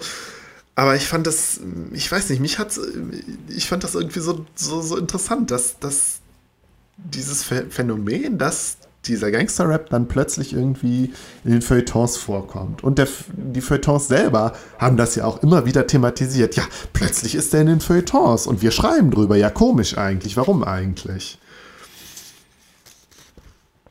Ähm, ja, ähm, den ersten Artikel, den ich mir äh, durchgelesen habe, ist nicht der erste über Haftbefehl, aber der, wo man schon so ein bisschen gemerkt hat, okay, jetzt ist Haftbefehl anscheinend wirklich im äh, Feuilleton angekommen. Äh, und zwar ähm, am 27.11.2014, also auch schon zwei, über, nee, da, doch über zwei Jahre schon alt. Da hat Haftbefehl gerade sein Album äh, Russisch Roulette rausgebracht. Ähm, und da schreibt äh, Daniel Haas, ein, äh, ein Autor äh, in, in, Zeit Online, schreibt in seinem Artikel Gib dir die Kugel über das Album Haftbefehl. Und er, ja, er be bewertet es ziemlich positiv. Und ähm, ja, ich will einfach mal so ein Zitat vorlesen, dann wird, wird so ein bisschen klar, äh, wie das, wie er, wie, also wie der Autor das ja so über, über äh, Gangster-Rap und jetzt Haftbefehl im Speziellen, weil Haftbefehl wird, gilt irgendwie so als der, so als einer besonders guten, künstlerisch anspruchsvollen, wenn man so will. Also er mhm. schreibt, Zitat, Short Stories von der Wucht eines Clemens Meyer und der Verspieltheit eines Dadaisten auf Speed. Szenarien wie ausgedacht von Gottfried Benn, dem man einen Drumcomputer ins Weinhaus Wolf gestellt hat und erklärt, mach jetzt mal ernst mit deiner Macho-Poetik von wegen, das Wort ist der Phallus des Geistes. Ja, also so in dem Tonfall ist das ganze, ist der, ähm, der ganze Artikel gehalten und ich finde auch interessant. Also ich meine, das, das spricht ja zu Insidern. Also dass Gottfried Benn anscheinend immer in einem Weinhaus Wolf gesessen hat, wusste ich jetzt auch nicht. Ähm, und dass er, dass, dass Gottfried Benn, ja, der so ein großer Nach Nachkriegsdichter war, ich glaube, du kennst den ein bisschen besser als ich, dann wohl mal gesagt hat, das Wort ist der Phallus des Geistes. Woraufhin dann äh, dieser Daniel Haas dann den Bezug zur Haftbefehl sieht. Ja, finde ich schon lustig. Äh, mhm. Äh, und ja, ein Dadaist auf Speed soll Haftbefehl sein. Und irgendwie dieser Begriff Dadaist auf, oder, oder Dadaismus oder so, auf den bin ich häufiger gestoßen in Artikeln über äh, Hip-Hop und Gangster-Rap jetzt im Speziellen. Und ich muss sagen, ich finde den ja immer so ein bisschen, ist immer so ein Verlegenheitsbegriff. So, wenn man irgendwas nicht versteht, so im künstlerischen oder kulturellen Bereich, dann sagt man einfach, ja, das ist Dada.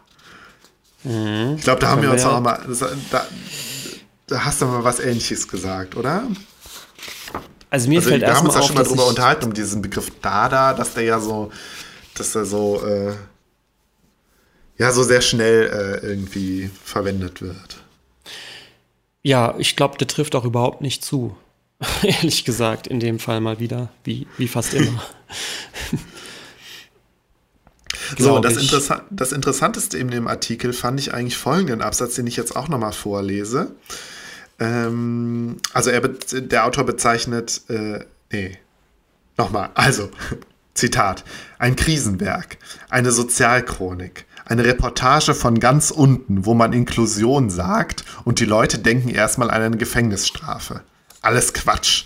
Pädagogische Lesarten versagen vor, diesen, vor dieser Rollenprosa. Es ist Literatur und deshalb sind deutsche Autoren jetzt in der Klemme. Sie müssen sich zukünftig an der Sprachmacht dieses Deutschkurden abarbeiten. So, also da, da wird äh, Haftbefehl ganz eindeutig irgendwie mit den, mit den äh, zeitgenössischen äh, deutschen Literaten auf eine Stufe gesetzt. Kann man bestimmt drüber diskutieren. Würde ich jetzt auch gar nicht mal so, so äh, ähm, äh, direkt äh, ähm, ablehnen, dieses Urteil. Wenn man, also ich meine, wenn man jetzt, keine Ahnung, sich die poetische Qualität anguckt, ja, kann gut sein. Ich bin kein Germanist. Was ich aber viel interessanter fand an diesem Absatz ist, dass er von einer pädagogischen Lesart gesprochen wird. Also mhm. anscheinend, also der, der Autor hier, der Daniel Haas, unterstellt also, dass es, dass ähm, Hip-Hop, Gangster-Rap ja vor allen Dingen äh, pädagogisch gelesen wird. Was auch immer das heißt. Und er macht halt klar, nee, man kann den nicht pädagogisch lesen, das wird dem nicht gerecht. Es handelt sich hierbei um Kunst. Also er sagt ja, es ist mhm. Literatur. So. Okay, ja, da kann ich aber gerne ein bisschen einhaken, weil. Ja, gerne. Ja, ich habe ja, äh, ich komme ja mit Hip-Hop auch überhaupt nicht klar. Ich habe vorhin noch ein bisschen durch, durch Haftbefehl äh, ge, Ja, ja. Und fand's richtig scheiße. Und ähm, habe dann auch gedacht, das einzig Interessante oder wie ich mir vorstellen könnte, wie man das ernsthaft verhandelt, ist eben auf so einer Metaebene zu gucken, hm, was, was sagt das über ein Milieu oder eine Generation oder über eine Zeit aus äh, oder eine Region oder sonst was, in der das gehört und geil gefunden wird. Ähm, was für Themen werden da angesprochen? Wie werden die angesprochen? Was sagt mir das über das, über, über bestimmte Werte aus in dem Milieu, wo das gehört wird? Das könnte ich verstehen, also da, da, dann könnte ich den Impuls verstehen, sich als, als Wissenschaftler damit zu beschäftigen. Gut, dann würdest das, du sagen, ich glaube, das ist das, ich glaube, das ist das, was eher so ein bisschen die pädagogische Lesart meint. Vielleicht, weißt du, eher sowas wie so eine soziologische Lesart. Genau, soziologisch oder ethnologisch. Also so eine Haltung, indem du äh, die Texte von Haftbefehl oder auch seine, seine Videos genau. irgendwie ethnologisch oder soziologisch untersuchst als Quelle. Genau. Und ich habe, so. also ich habe jetzt den Autoren da verstanden, dass er sagt, nee, nee, nee, auf die Ebene, da müssen wir jetzt mal von weg, das funktioniert nicht oder das hat keinen Wert, wie auch immer. Ich will das jetzt als Sprachkunstwerke gewürdigt wissen und man muss genau. das betrachten wie ein Gedicht von Gottfried Benn oder ein genau. dadaistisches, äh, ein dadaistisches, äh, dadaistischen Text. Genau, und da ist, da ist das Feuilleton dann ja auch, äh, wird der, der, ähm, der Tatsache, dass heutzutage ja zwischen E und U nicht mehr untersch unterschieden wird oder dass diese, mm. dieser Unterschied hinfällig ist, dem wird, dem wird da der Artikel ja gerecht. Und indem er halt sagt, ja, nee, das ist halt keine, keine primitive U-Kultur, wie es vielleicht in, früher in den Feuilletons, wie sich da die Feuilletonisten die Nase gerümpft hätten und also das nie irgendwie behandelt hätten. Äh, das haben wir hinter uns gelassen und natürlich müssen wir uns jetzt im Feuilleton auch mit Haftbefehl auseinandersetzen. Also mit so einem Gestus, finde ich, geht der Artikel daran mhm. und auch die anderen Artikel, die ich noch gelesen habe. Okay. Aber ich finde es interessant, dass hier die Rede ist von pädagogischer Lesart. Weil ich meine, klar, ich ich bin Pädagoge, ja, von, von Hause aus und mich hat das fasziniert und ich habe da so ein, also ich, ich habe auch nicht ganz verstanden, ja, warum eigentlich pädagogisch? Also wo, wo ist denn da das, das Pädagogische? Und ich bin dann aber, ist mir wieder eingefallen, dass, dass, ähm, dass ich damals, als ich noch studiert habe an der Uni äh, hier in Köln, ähm, dass ich da bei einem Dozenten ähm, am Büro draußen hing so ein Zeitungsartikel, wo der Dozent, also das war der, der Olaf Sanders, ich glaube, der ist inzwischen auch Professor, ich weiß jetzt nicht genau wo, also auch Bildungstheoretiker, ähm, der wurde zum Thema Hip-Hop interviewt. Und ähm, daran habe ich mich erinnert, dass er halt als, als Bildungstheoretiker und Pädagoge halt gefragt wird, was er denn, was er denn jetzt nicht speziell von Hip-Hop hält, sondern von, von der sogenannten, von Repucation. Also Repucation ist, glaube ich, jetzt kein, kein feststehender Begriff, sondern so, so nennt sich, glaube ich, so eine so eine Hip-Hopper-Truppe, die sich irgendwie auf die Fahnen geschrieben haben, ähm, mittels Hip-Hop irgendwie, also Hip-Hop irgendwie an die Schulen zu bringen und aber mittels Hip-Hop auch Inhalte zu vermitteln und so. Hm, das ist jetzt aber eine ganz andere Baustelle. Ja, gucken, ja, gucken wir mal, ob das, ob das so wirklich eine ganz andere also Baustelle mich, ist. Mich wundert gerade, warum du dich über diese pädagogische Lesart so wunderst, weil meint er nicht einfach das, was sich gerade umrissen hat? Meint er nicht diesen soziologischen Blick? ja, aber warum sagt er dann soziologisch und nicht pädagogisch? Also wo ist da das Umgekehrt. Pädagogische? Oder hast du, oder, oder hast du da, hast du das vielleicht besser, einfach besser verstanden als ich? Ich habe es anders verstanden als du. Ich, ich würde einfach sagen, er sagt zwar pädagogisch, aber was er meint, ist dieses ethnologisch-soziologische. Ich finde, ja. die Begriffe sind semantisch so dicht beieinander, dass ich nicht glaube, dass er mit ja, Pädagogik gut, das meint, als nicht äh, Kinder, wir müssen das für mich ist das, Für mich ist das schon ein, ein, ein, ein weiter Unterschied. Ist so, weil pädagogisch ist ja, also wenn soziologisch heißt ja, man erforscht etwas, nur aber pädagogisch, also finde, wenn man diesen Begriff auch polemisch verwendet, dann, dann steckt da ja noch was anderes dahinter. Dann steckt da ja irgendwie so eine, nicht nur eine Forscherhaltung hinter, sondern auch irgendwie so ein, ja, so eine, so ein Handeln, so. Ach ja, aber nicht unbedingt. Du kannst ja auch sagen, der Pädagoge, der sich das Kinderspiel anschaut, um in die Seele ja, des eben, Kindes um. zu gucken. Genau, um. Und das ist, genau. Ja, und ich finde. Und das meine ich mit ethnologischem Blick. Also, das ist jetzt für mich jetzt nicht so weit weg. Also, so verstehe ich das Bild, was, was er da entwirft, der pädagogischen Lesart. Ja, ja, lass mich mal weitermachen. Ja. ähm, also mein, mein damaliger Dozent hat halt irgendwie gesagt, äh, ähm, Moment, jetzt muss ich gerade auf meine Seite sagen. Ja, genau. In einem Interview, auch in der Taz, ist das abgedruckt worden vom 18.06.2008 mit dem Titel Hip-Hop darf nicht die Seiten wechseln. So. Indem er halt, ähm, indem der, der Olaf Sanders halt so ein bisschen seine Befürchtung äußert, dass wenn, wenn Hip-Hop so völlig irgendwie angeeignet wird, wird durch die Pädagogik, dass er da so ein bisschen vielleicht auch seinen, ähm, ja, seinen, seinen seinen Charakter als Jugendkultur verliert.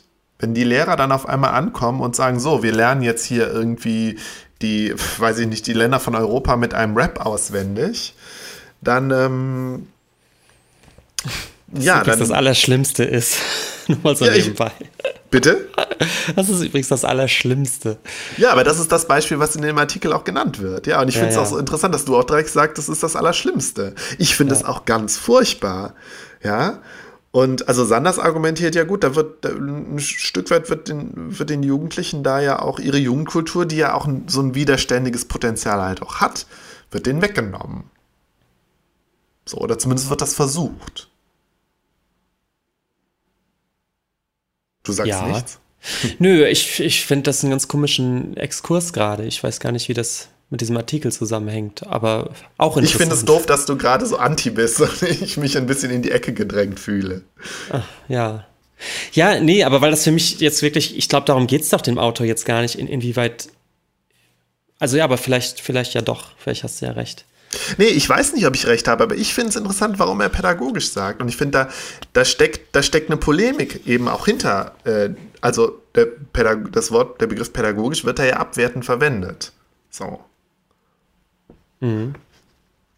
Und ich habe also ich das so verstanden, was, was, was jetzt hier das, was, was der Sanders sagt, so und was halt auch ähm, und also diese Verbindung zwischen den beiden Artikeln sehe ich halt darin, dass mit dem Begriff pädagogisch halt so ver verstanden wird.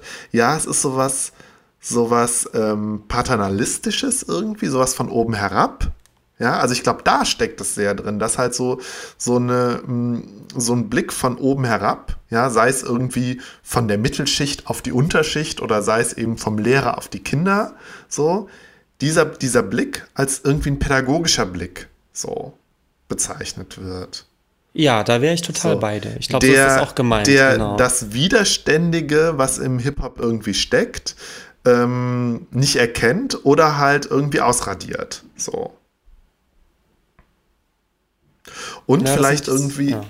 Ja, wobei dann vielleicht aber auch noch irgendwie letztlich sowas falsche, falsch Wohlwollendes steckt, so im Sinne von, ja, Hip-Hop ist ja irgendwie, ist ja auch gut. Also, ne, ich spreche jetzt in Anführungszeichen, Hip-Hop ist ja irgendwie was Gutes, weil da können sich die armen, abgehängten Jugendlichen, die können sich da ja irgendwie am eigenen Schopf irgendwie aus der Misere ziehen und deswegen ist Hip-Hop gut, deswegen müssen wir das forder, äh, fördern und so. Also ich glaube, so ein Blick ist damit gemeint. Ah, okay.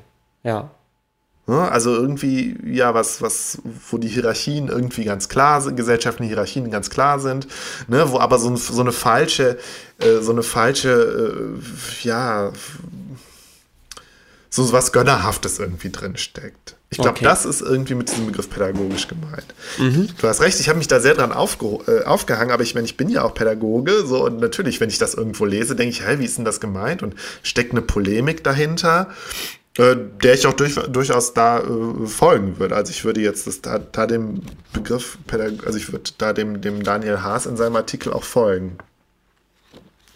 Ja, so viel zu dem Exkurs zum Begriff pädagogisch. Ähm, ich habe noch einen anderen Artikel gelesen, ähm, auch über das, über das Album von, von Haftbefehl. Ähm, achso, ich hatte ja gesagt, das erste Album von Haftbefehl ist ja irgendwie 2013 schon besprochen worden, auch im Feuilleton. Und das heißt, das ist jetzt sozusagen, ist jetzt schon die zweite Welle der, der, der Feuilletonisierung von Haftbefehl. Ähm, ich gucken, muss nochmal gerade in meinen Unterlagen blättern. Ja, genau, da hat nämlich noch ähm, in der FAZ hat äh, Antonia Baum, heißt die äh, Autorin, am 23.11.2014 auch das Album gelobt und, und äh, ja, also sie bleibt da irgendwie nicht, nicht hinter zurück, hinter dem, dem, dem Daniel Haas. Sie geht aber in so ein bisschen eine andere Richtung. Sie fragt sich nämlich, und das finde ich ist auch eine interessante Frage, warum fahren so viele Hipster, ja, so viele Mittelschichts- Abiturienten, ja, also es fallen einem ganz viele Begriffe ein für diese, diesen Personenkreis. Warum fahren die auf Haftbefehl so ab? Also eigentlich Leute, wo man denkt, ja, die sind milieutechnisch jetzt ganz anders angesiedelt, ja, es ist hier wirklich Mittelschicht.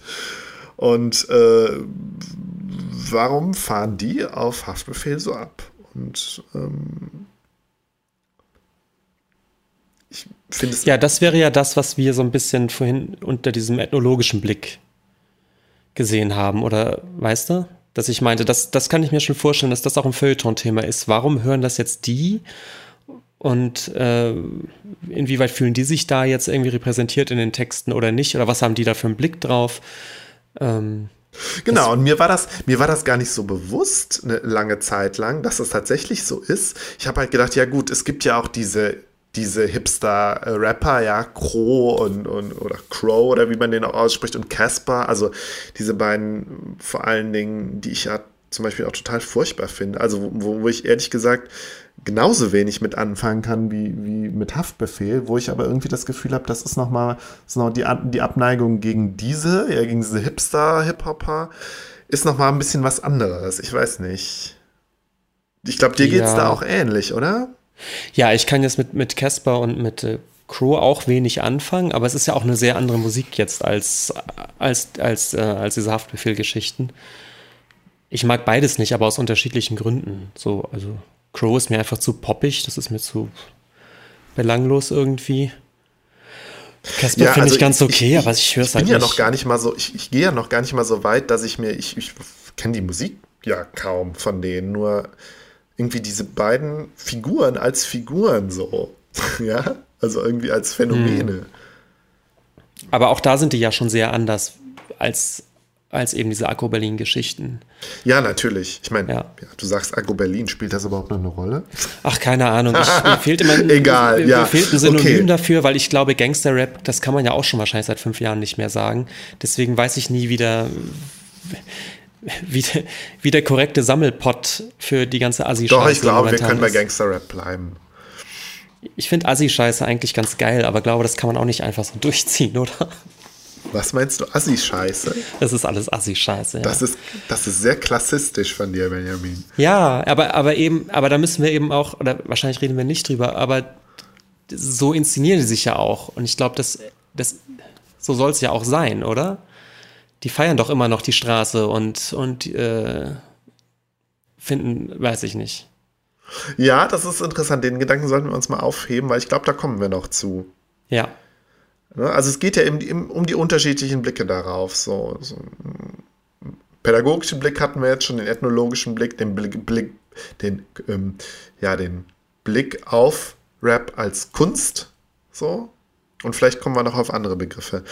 Mm, ja, und, und die äh, Antonia Baum, die versucht eben rauszufinden, warum die ganzen Hipster-Jugendlichen äh, Hip-Hop, also Gangster-Rap und insbesondere Haftbefehl mhm. so gut finden. Ähm, und sie schreibt einen Satz, ja, sie lieben es, auf Ghetto-Safari zu gehen. Ja? Ja. Sie schreibt, Zitat, vielleicht liegt das daran, dass er eine Formel, also er, also Haftbefehl, eine Formel dafür gefunden hat, ungerichtete Wut, die sich innerhalb eines wohlständigen Sinnvakuums formuliert, aber keine Adressaten findet, eine aggressive Stimme zu, äh, eine aggressive Stimme zu, jetzt habe ich mich versprochen, eine aggressive Stimme zu geben. Zitat Ende.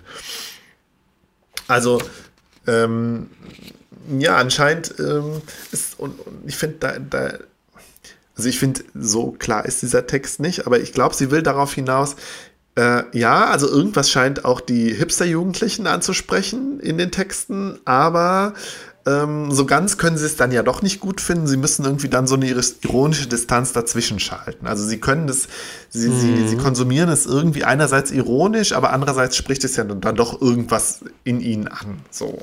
Das heißt, die finden es nicht geil, wie assi der ist, sondern sie beömmeln sich so ein bisschen drüber, wie assi der ist. Ja, was heißt, sie finden es nicht geil, wie assi der ist. Nee, ja, sondern, also ich habe es so verstanden, sie einerseits beömmeln sie sich darüber im Sinne von ironisch, ja, ironische Distanz, wir nehmen das nicht ernst, wir lachen irgendwie darüber, aber irgendwie scheint es ja doch irgendwas anzusprechen. So. Genau, aber die wollen nicht sein wie der. Die sagen nicht, das ist ein, das genau, ist ein Geiler, so will Distanz ich sein, da will ich mal hin. Sondern das meine ich mit dieser Distanz. Die, die gucken drauf und beömmeln sich drüber, finden es irgendwie witzig, weil es auch irgendwie dann so überdreht ist. Und das meinst du ja, glaube ich, mit dieser Ghetto-Safari. Aber die wollen nicht Teil dessen sein, die wollen nicht so sein wie der. Nein, natürlich nicht, weil sie sich ja, äh, weil, also die, die, die Milieudistanz oder die, die Schicht Unterschiede sind ganz klar. Die, diese Hierarchie bleibt klar irgendwie. Das ist einer aus, mhm. einer, einer aus der Unterschicht, ja, um jetzt mal diesen Begriff zu verwenden, der ja auch problematisch ist. So. Ja, ich glaube, da ist was dran. Ja, glaube ich auch. So eine interessante ah. Theorie. Äh, aber hier, äh, die, die Autorin, die Antonia Baum, die kritisiert das nicht. Die, die konstatiert das äh, erstmal so, so. Also, dass, dass da auch eben, ja, ich habe jetzt den Begriff Klassismus gesagt, also irgendwie eine Diskriminierung aufgrund von, von äh, Klassen- oder Schichtzugehörigkeiten in der Gesellschaft spielt da jetzt noch keine Rolle. Das, dazu kommen wir dann erst gleich, wenn es irgendwie um Jan Böhmermann geht. Ähm, ja, jetzt blätter ich nochmal hier. So. Genau, ja, wir sind doch schon bei, bei, bei Jan Böhmermann. Das wäre jetzt mein zweites Thema. Der hat ja ähm, letztes Jahr, nee, vorletztes Jahr, im äh, ähm, November, äh, dieses ähm, Lied bzw. Video veröffentlicht. Ich habe Polizei. Das kennst du, oder? Ja. Ja. Und das ist dann ja irgendwie wild diskutiert worden und teilweise auch ziemlich heftig. Äh, irgendwie, ich glaube sogar am nächsten Tag ist im Splash-Magazin, ich glaube, das ist ein Hip-Hop-Magazin, ich weiß es gar nicht so genau. Ich habe mir nur den einen Artikel durchgelesen. Ähm, unter dem Artikel, äh, unter dem Titel Jan Böhmermann hat Straßenrap nicht verstanden von der Autorin Jonka Julia Pulur. Ich hoffe, der Name stimmt. Ähm, ja, es ist äh, ein Artikel erschienen, in dem äh, Böhmermann halt, äh, Böhmermann mit seinem ähm, äh, Video und seinem Lied äh, ziemlich kritisiert wurde und auch ähm, ihm tatsächlich sogenannter Armutsrassismus vor, äh, vorgehalten wurde. Ähm, so, und jetzt muss ich mal gerade hier nach einem, ich habe nämlich die Zitate als Screenshot gespeichert auf meinem Handy. Da gucke ich jetzt mal kurz drauf. So.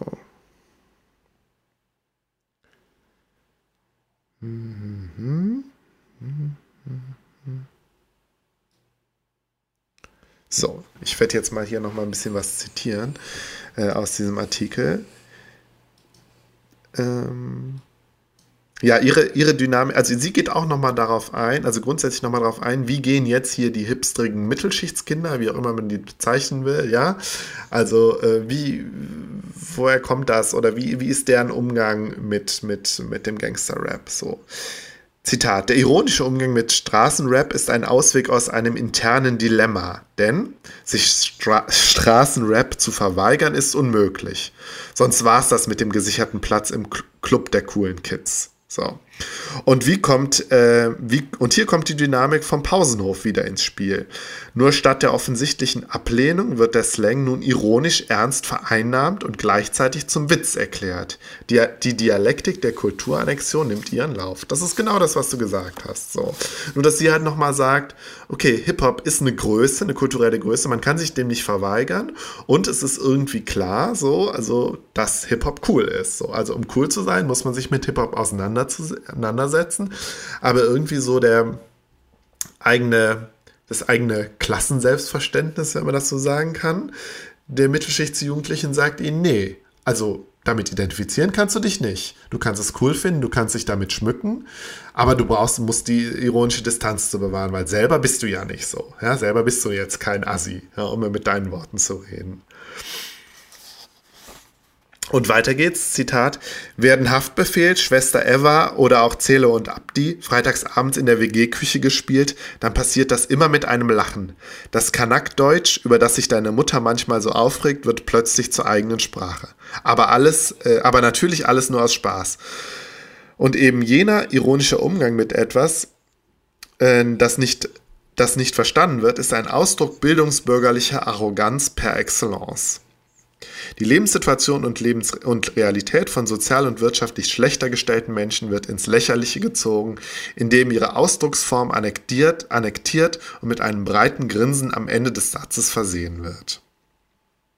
Der Sache wird nicht mehr mit Ablehnung begegnet, sondern durch Herabwürdigung und Humor beherrschbar. Das alles mit einem wohlwollenden Lächeln auf den Lippen, als sei man in Anführungszeichen denen da unten einen Schritt näher gekommen.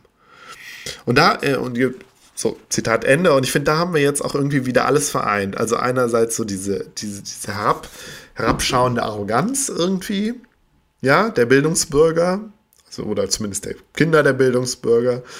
Und andererseits aber auch, ähm, ja, dieses, dieser Versuch irgendwie dieses, das beherrschbar zu machen irgendwie. Also dieses, ja, die, wie soll ich das sagen, die Kritik, die da vielleicht auch drin steckt, oder der Angriff, der vielleicht auch da drin steckt, an die bildungsbürgerlichen Werte, finde ich. Ich meine, der steckt ja ganz klar im Gangster-Rap. Hm. Bist du noch da? Ja, ja. ja. Gut, okay. Ja, und sie bezeichnet das halt, sie sagt halt, äh, das sei Armuts, Armutsrassismus, widerlich und herablassend. Und Böhmermann ist ja sozusagen der, derjenige, an dem, an dem diese Haltung dann deutlich wurde. Also mit seinem, mit seinem ähm, Lied und seinem Video hat er irgendwie gezeigt, also er, der für sie irgendwie als Vorzeige-Hipster gilt, so, kann man auch anzweifeln, ähm, der hat das nochmal deutlich gemacht. So, in seiner, dass er irgendwie äh, dem, dem, dem Hip-Hop und natürlich dem Gangster-Rap, weil der halt irgendwie so hegemonial ist, mit so einer Herablassung begegnet. Ja, und ich weiß nicht, also ich verstehe, worauf sie hinaus will. Und ich ich meine, jetzt, wenn man jetzt, muss ja jetzt nicht unbedingt an, an, an Böhmermanns Lied irgendwie äh, sich daran aufhängen. Ich bin ja jetzt auch kein, nicht unbedingt ein Böhmermann-Fan. Ähm, aber ich finde, es schießt ein bisschen übers Ziel hinaus. So. Ja, also ich, ich glaube, ähm, was es halt außer Acht lässt, ist eben das, was ich vorhin schon meinte, dass ich das Gefühl habe, dass, dass in, den, in den Texten dieser Rapper genau dieses Image ja auch gehegt und gepflegt und, äh, und verbalisiert wird, ja. Also dieses, ähm, diese Milieuzugehörigkeit wird abgefeiert und also man. Das ist halt die Frage. Ich finde, was Böhmermann aufs Korn nimmt, ist genau das, was die in ihren Texten propagieren, permanent zu sein. Weißt du, es ist ja nicht so, dass es, dass es arme Straßenkinderopfer sind, über die sich jetzt lustig gemacht wird, sondern. Ja, genau, da bist du, da bist du schon, da bist du schon bei der, im, im Kern der Sache und ich finde, das, das, das trifft es auch. Ja und nein. Also, ne? Also ich finde, dieser Artikel hier von der von äh, Pulor heißt sie, der impliziert so ein bisschen das, dass es sich bei den Gangster-Rappern ja irgendwie um, um ja, um fehlt jetzt das richtige Wort, irgendwie um Unterprivilegierte handelt. Und genau, und der Witz ist, das macht sie im Artikel einerseits und das macht Böhmer ist das ja auch so, weil ich meine, einerseits ist klar, die sind tatsächlich ja auch von Rassismus, also viele von Rassismus betroffen gewesen in der, und möglicherweise und halt auch kommen aus gesellschaftlichen Verhältnissen, die wenig sozialen Aufstieg erm ermöglichen und so. Das, ja, klar, sicher. Und ne, äh, dass, dass da eine, eine gewisse äh, herablassende Haltung, eine klassistische, rassistische oder wie auch immer eine Rolle spielt, so seitens jetzt irgendwie der Hipster-Konsumenten oder seitens von Jan Böhmermann. Ja, das, das stimmt, aber es ist halt nicht alles, weil ich weiß nicht, da, weil man den, wenn man so argumentiert, finde ich ein paar andere Aspekte, die Gangster-Rap halt auch hat und die wir ja jetzt auch schon besprochen haben, vernachlässigt. Nämlich, ja, du sagst jetzt, ja, die feiern, die feiern ihr, ihr, ähm, ihr, ihr Assitum ab, so, ja. Könnte man so sagen, aber ich finde, vielleicht kommt da auch wieder dieser Aspekt, dass es ja doch irgendwie um Kunst handelt, auch zu kurz. Weil also, wenn diese Autorin ja, die Pulo, ihr sagt, ähm, also wenn sie, wie sie argumentiert, sagt sie ja, sagt sie ja, äh, also diesen, diesen künstlerischen Aspekt vernachlässigt sie ja auch. Sie sagt ja jetzt nicht, Leute, das ist Kunst, ihr müsst das als Kunst anerkennen, sondern sie sagt, Leute, seid nicht so rassistisch den Gangster-Rappern gegenüber. Und ich finde, wenn sie so argumentiert, vernachlässigt sie ja selber den künstlerischen Aspekt und reduziert die Gangster-Rapper ja auch letztlich wieder auf Opfer, auf Opfer von Rassismus, um es jetzt mal überspitzt zu formulieren. Ja, Und genau das wollte ich gerade sagen. Ich finde, sie ja. macht das, was sie Böhmermann vorwirft, das macht sie eigentlich. Und Böhmermann tut es eigentlich gar nicht, weil ich glaube, Böhmermann macht sich nicht über deren Herkunft und deren Bildungsstand lustig, sondern über deren Texte und deren Inhalte und deren, ähm, und deren Inszenierung. Genau, und ich finde, das kann man ja durchaus. Das kann man das und muss man und darf man, zumal ja auch gerade die Rapper in alle Richtungen austeilen ohne Ende. Ich finde auch, das kann man ruhig mal sagen, ja, das ist, das ist eine sexistische, rassistische Musik, ja. Natürlich, ähm, genau, darauf wollte ich übrigens auch noch hinaus. Und das, das finde ich halt interessant, ja. dass ich glaube, Böhmermann ähm, nimmt der, genau diese Inszenierung und deren Inhalte aufs Korn und der, der dringt gar nicht, genau der ist nicht klassistisch. Das, darum geht es dem nicht. Und das finde ich witzig, dass sie das, was sie Böhmermann vorwirft, das bringt sie eigentlich erst ins Spiel. Und sie, sie plötzlich ähm, entwirft das Bild äh, der, der armen Ghetto-Kinder ohne Bildung, die doch nichts weiter haben als ihre Musik. So ein, so ein Nonsens. Das, das ist peinlich. Ja, aber also ganz Nonsens würde ich auch nicht sagen, weil das, dass diese Klassenunterschiede im Hintergrund immer sind, das ist klar. Und dass Hip-Hop ja letztlich auch äh, existiert. Nur, nur deswegen existiert, weil es diese Klassenunterschiede gibt und weil es Rassismus gibt. So, klar. Aber es darauf zu reduzieren, ist Quatsch. Ja, weil, und ich finde, ähm, so, so wird man eben auch dem Hip-Hop nicht gerecht. Ne? Weil der künstlerische Aspekt von Hip-Hop, den würde ich ja, den erkenne ich ja an. Der ist ja auch vielleicht viel größer, als man denkt oder als wir jetzt denken. So ähm, als, als äh, Leute, die sich nicht mit Hip-Hop auskennen. Und den vernachlässigt sie und ich finde, da, da, da tut sie dem Gangster-Rap dann auch Unrecht.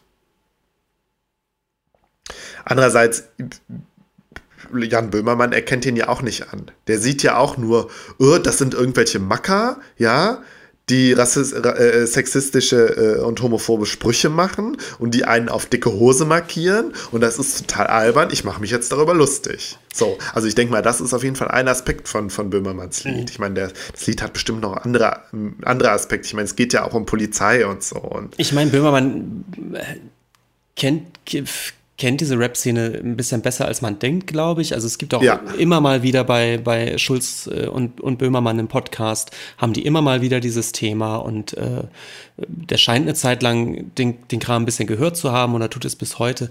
Also ähm, wie gesagt, ich glaube, seine Auseinandersetzung damit ist eine durchaus äh, reflektierte, humoristische, auf, auf, auf deren dicke Hose-Texte, die es ja nun mal so gibt, äh, adäquat zu antworten. Und das finde ich ziemlich witzig. Ich kann da nichts, ich verstehe den Kritikpunkt jetzt ist der Autorin null, ehrlich gesagt. Also da finde ich ihren Blick auf, auf, auf die Rap-Kultur einen, einen viel, äh, viel oberflächlicheren als den, den Böhmermann tut. Ja, das, das, das weiß ich nicht. Das, das, das kann ich nicht sagen. Aber ich, ich finde, sie wird auf jeden Fall dem Ganzen mindestens genauso wenig gerecht wie Böhmermann, wie Böhmermann selbst. So. Ich finde es ganz interessant, du hattest, äh, ich, du hattest vorhin ja gesagt, ähm, dass es sehr viel um Inszenierung geht. So. Und ich glaube, auf dieser Ebene bewegt sich Böhmermann. Er begegnet mit, mit seiner Inszenierung der Inszenierung der Hip-Hopper und um, um anderes geht ihm, also es ihm auch nicht so. Mhm. Ja, und ich glaube, das, das, Ganze spielt sich im Fernsehen ab. Ja, Fernsehen, wenn man jetzt mal YouTube dazu zählt. Und ähm, ich glaube, auf der Ebene spielt sich Böhmermann ab und weil sich auf der Ebene Gangster-Rap ja auch abspielt, zum Total, größten Teil. Ja. Ich glaube, deswegen muss man das auf der Ebene halt auch sehen. So. Andererseits, ja, ich weiß nicht, Böhmermann ist, der ist ja kein Hip-Hopper, der ist ja kein Rapper, der bleibt ja, der ist ja Satiriker, so und ja, ich weiß nicht. Ja, aber als Satire ist das doch auch legitim. Also ich finde es, ja, wie gesagt, ich finde das, worüber sich lustig macht, ist legitim, sich lustig zu machen, weil es eben diese inhaltliche, inszenatorische Ebene ist. Er macht sich nicht über die, die Herkunft oder die, die Bildung der Leute lustig. Das, so verstehe ich den Song nicht. Das kann ich da nicht raushören. Ja, ich, ich, ich weiß nicht, vielleicht, vielleicht, ähm, hm. also so, so Also eine, ich sehe schon eine herablassende Haltung da drin, so ein bisschen. Aber ich finde, ich sehe die nicht als so problematisch an, glaube ich. Ja, vielleicht können wir, wenn wir jetzt im Abschluss nochmal über, über Moneyboy reden, wird vielleicht auch nochmal so ein bisschen, nochmal so ein, ein, Unterschied klarer. Irgendwie auch zu Jan Böhmermann und was der, der da so gemacht hat und inwieweit, also, ja, und dieser ganze Bereich so der Satire irgendwie deutlich. Moneyboy hat dir irgendwie überhaupt nichts gesagt vorher, bevor du dir den jetzt eben mal angeguckt hast. Nee, kannte ich nicht. Ich weiß auch ganz wenig über den. Der ist halt Österreicher, ja, und hat halt irgendwie so ein, ähm, ja, macht da so seine Sache, die irgendwie ja, man so, sich so in so einem Feld bewegt, wo man nicht so ganz genau weiß, meint er das jetzt ernst oder äh, ist, macht der Satire? So. Ich habe mir ein Interview mit ihm angehört, wo auch genau das gefragt wurde. Ja, machst du das, bist du jetzt, also ist das jetzt eine Kunstfigur, die du jetzt erschaffst oder ist das jetzt real? Ja, wie authentisch bist du und so? Weil er halt ja in seinem auf, ganzen Auftreten, in seinem Habitus halt irgendwie aussieht wie eine Verarschung von Gangster-Rap. Er ist halt irgendwie, ja, er ist halt irgendwie, hat keinen migrantischen Hintergrund, ist halt irgendwie so ein Österreicher, ja, der Österreich mit so einem österreichischen Akzent redet. Ich meine, gut, ja, mag vielleicht dann so als aus so einer deutschen Perspektive dann nochmal besonders, in gewisser Weise besonders exotisch klingen, weil es halt so, ich weiß nicht, weil man zum österreichischen Akzent vielleicht auch nochmal was ganz anderes verbindet als jetzt so Gangster-Rap. Und dann, ähm, ja, schmückt er sich irgendwie mit billigem Schmuck und man hat so das Gefühl, er, über, er über, übersteigert so diesen Gangster-Rap-Habitus und alles, was dazugehört, ja. Diese Verherrlich Verherrlichung von, von, von Reichtum und irgendwie von Konsum und dicken Autos, ja. Und Frauen mit großen Brüsten und so und alles, was da so zugehört. Äh, das, das, macht er auch und man weiß aber irgendwie nicht so ganz, will der die Gangster-Rapper jetzt persiflieren oder ist der jetzt, will er die verarschen oder was macht er jetzt? Also während bei Jan Böhmermann irgendwie ganz klar ist, wenn er ein, so ein Rap-Stück aufnimmt, dann ist das ganz klar eine Persiflage, ist das bei Moneyboy eben überhaupt nicht klar. Und ich glaube, wenn man sich ein bisschen mehr mit ihm beschäftigt, und das habe ich jetzt nicht getan, ich habe mir jetzt nur ein Interview angehört, wird schon klar, ja, nee, der, der der ist schon so ein Hip-Hop-Nerd. So, also der versteht sich schon als Hip-Hopper. Aber er macht da irgendwie was, was Neues, was eben vielleicht den Gangster-Rappern, die sich natürlich in gewisser Hinsicht Bier ernst nehmen, dann vielleicht auch so ein bisschen äh, vor den Kopf stößt. Mhm. Gerade weil er auch so eine ganz andere Performance da nochmal mit reinbringt. Er ist halt irgendwie auch der, der, der, so ein großer, schlachsiger Typ, ja, der auch irgendwie diese, diesen, ja, diese bestimmte Form von männlichen Habitus, den, den die Gangster-Rapper ja auch pflegen, äh, ja, irgendwie vielleicht so ein Stück weit bricht, weil er ist, er sieht halt irgendwie auch aus eher wie so ein nerdiger Typ. Und das finde ich ganz interessant. Also gerade diese Uneindeutigkeit, die er da mit reinbringt und dann trotzdem irgendwie sagt, ja, er, er meint es ja schon irgendwie ernst. Ja, das Ganze erinnert mich sehr an die Diskussion um, um Alexander Markus. Weißt du? Hast du den noch vor Augen? Der das Ganze ja, für die, für die Schlagermusik ja so, so, ein bisschen ähnlich durchgespielt hat. Ja. Ähm, der ja auch dann irgendwie recht schnell so als, als Kunstfigur und als, als ein bisschen Schlagerverarsche wahrgenommen wurde, wo, wo er dann aber auch wieder gegengehalten hat und letztendlich bewegte der sich dann in so einen ähnlich uneindeutigen Schwebezustand ja, zwischen, nicht, zwischen Satire und doch ja, nicht. Ja. Und das scheint mir Moneyball für Hip-Hop zu sein, Moneyboy. Das kann gut sein. Ich musste interessanterweise natürlich an Andy Warhol denken. Und ich wusste jetzt, also ich kann das jetzt auch gar nicht an irgendwas festmachen, aber so dieses, ja, oder halt auch an, wir haben ja auch über den Jonathan Mese gesprochen. Also dieses, da wieder dieses Uneindeutige. So, und ist es jetzt Satire oder ist es authentisch? Wir können es nicht sagen. Und genau darin besteht die Faszination. Mhm. Und bei Moneyboy habe ich aber irgendwie gedacht, ja, also während so ein, so ein, weiß ich nicht, so ein, so ein Jan Böhmermann lässt sich vielleicht auch schneller abtun. Das ist Satire und so. Und wenn bei so einem Moneyboy hatte ich das Gefühl, vielleicht bringt ja auch irgendwie nochmal so eine Dynamik in den Hip-Hop. Und ich meine, das tut er bestimmt irgendwie. Der vielleicht auch diesen Gangster-Rap-Habitus in Frage stellt. Was ich ganz, was ich nicht schlecht fände, ja. Andererseits spricht er genauso, macht er genauso sexistische Sprüche wie die ganzen Gangster-Rapper. Mhm. Ich weiß es nicht. Der hinterlässt, hinterlässt auf jeden Fall äh, Ratlosigkeit bei mir, aber auch irgendwie eine gewisse Faszination. Okay. Gerade weil man weil es nicht versteht. So. Und ich meine erst recht die ganzen äh, die ganzen Cloud-Rapper, ja, ich glaube, das ist so dieser Begriff, die äh, die ähm, die er dann teilweise auch unter seine Fittiche genommen hat, die nochmal irgendwie also Typen, die sind äh, alle so um die 17, 18 und die machen Sachen. Ich meine, ich habe dir das, die beiden Videos ja geschickt. Da denkst du, du, du verstehst es nicht, ja?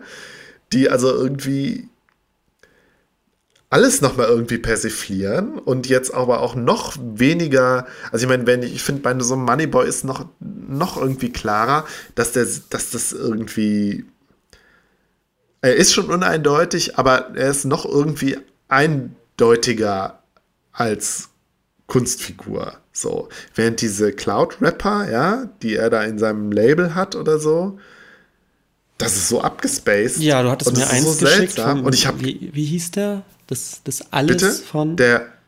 Wie heißt der? Der ähm, Hustensaftjüngling. Hustensaftjüngling. das ist doch so geil. Also, das ist halt so, so ein junger Typ mit so einem Babyface. Und man hat das Gefühl, der eigentlich macht er hier gerade so äh, Projektwoche in der Schule oder nee, Quatsch, irgendwie auf dem Schulhof. Wir, wir verarschen jetzt mal, ähm, verarschen jetzt mal die Gangster-Rapper und singen jetzt die ganze Zeit, öh, ich will hier alles haben, ich will Geld haben, ich will die große Yacht haben und so, ich will ganz viel Geld, ich will ganz viel Koks, ich will ganz viele Bitches. Und du guckst dir das an und denkst, krass, was passiert da gerade? Und vor, ich hatte vor allen Dingen das Gefühl gehabt, scheiße, da ist jetzt, da passiert jetzt hier gerade eine Jugendkultur und ich merke jetzt mal wieder, äh, dass ich dafür einfach zu alt bin, um das zu verstehen. Also es ist eine andere Generation und ich verstehe es wirklich nicht. Und es ist noch mal mehr als Moneyboy, dass man, dass mich das, dass ich halt denke, das ist irgendwie so postironisch und post-postironisch, dass ich es einfach nicht verstehe. Und es mich trotzdem auf eine gewisse Art fasziniert. Mhm. Auch wenn ich noch mindestens genauso wenig rein musikalisch damit anfangen kann wie mit Haftbefehl oder allem anderen Hip-Hop. Mhm. Also, ja. Es lässt mich ratlos, aber irgendwie fasziniert zurück.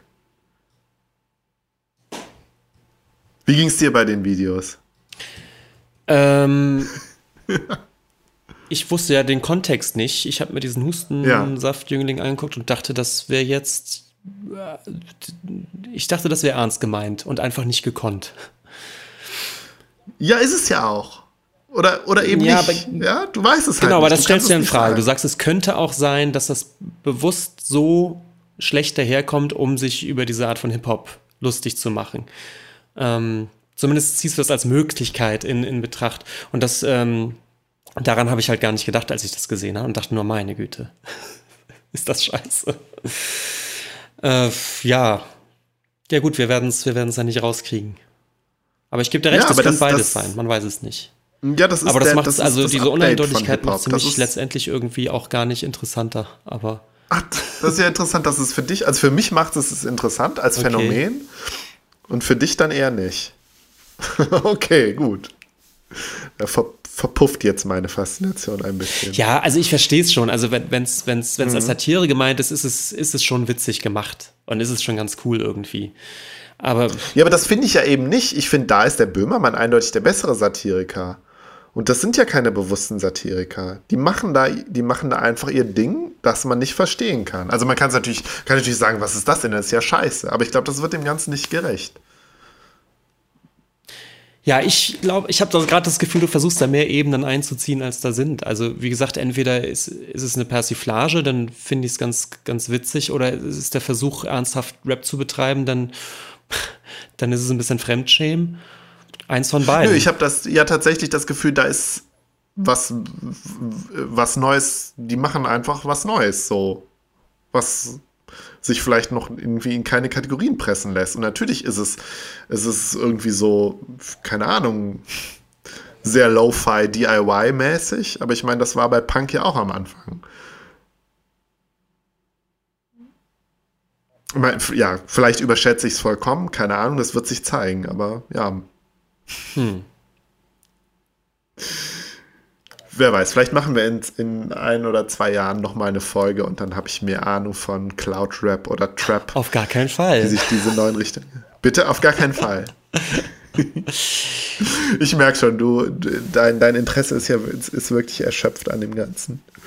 Nicht, ja, aber ich, das hatte ich dir ja auch am Anfang gesagt. Ich bin, mhm. habe da heute nochmal durchgeklickt und fand es schon wieder, ich war schon wieder fassungslos. Ich finde es, ich, es ist so, es ist so dermaßen ja, gar nicht meine Welt. Ich, ich das, ja, aber das, das hatten wir auch schon in, in Folge 17 besprochen, oder beziehungsweise ich hatte das ja auch schon gesagt, ich höre Hip-Hop nicht, weil ich es nicht als Musik wahrnehme. Also für mich ist das, also Musik ist für mich was, was Schönes, was ins Ohr geht.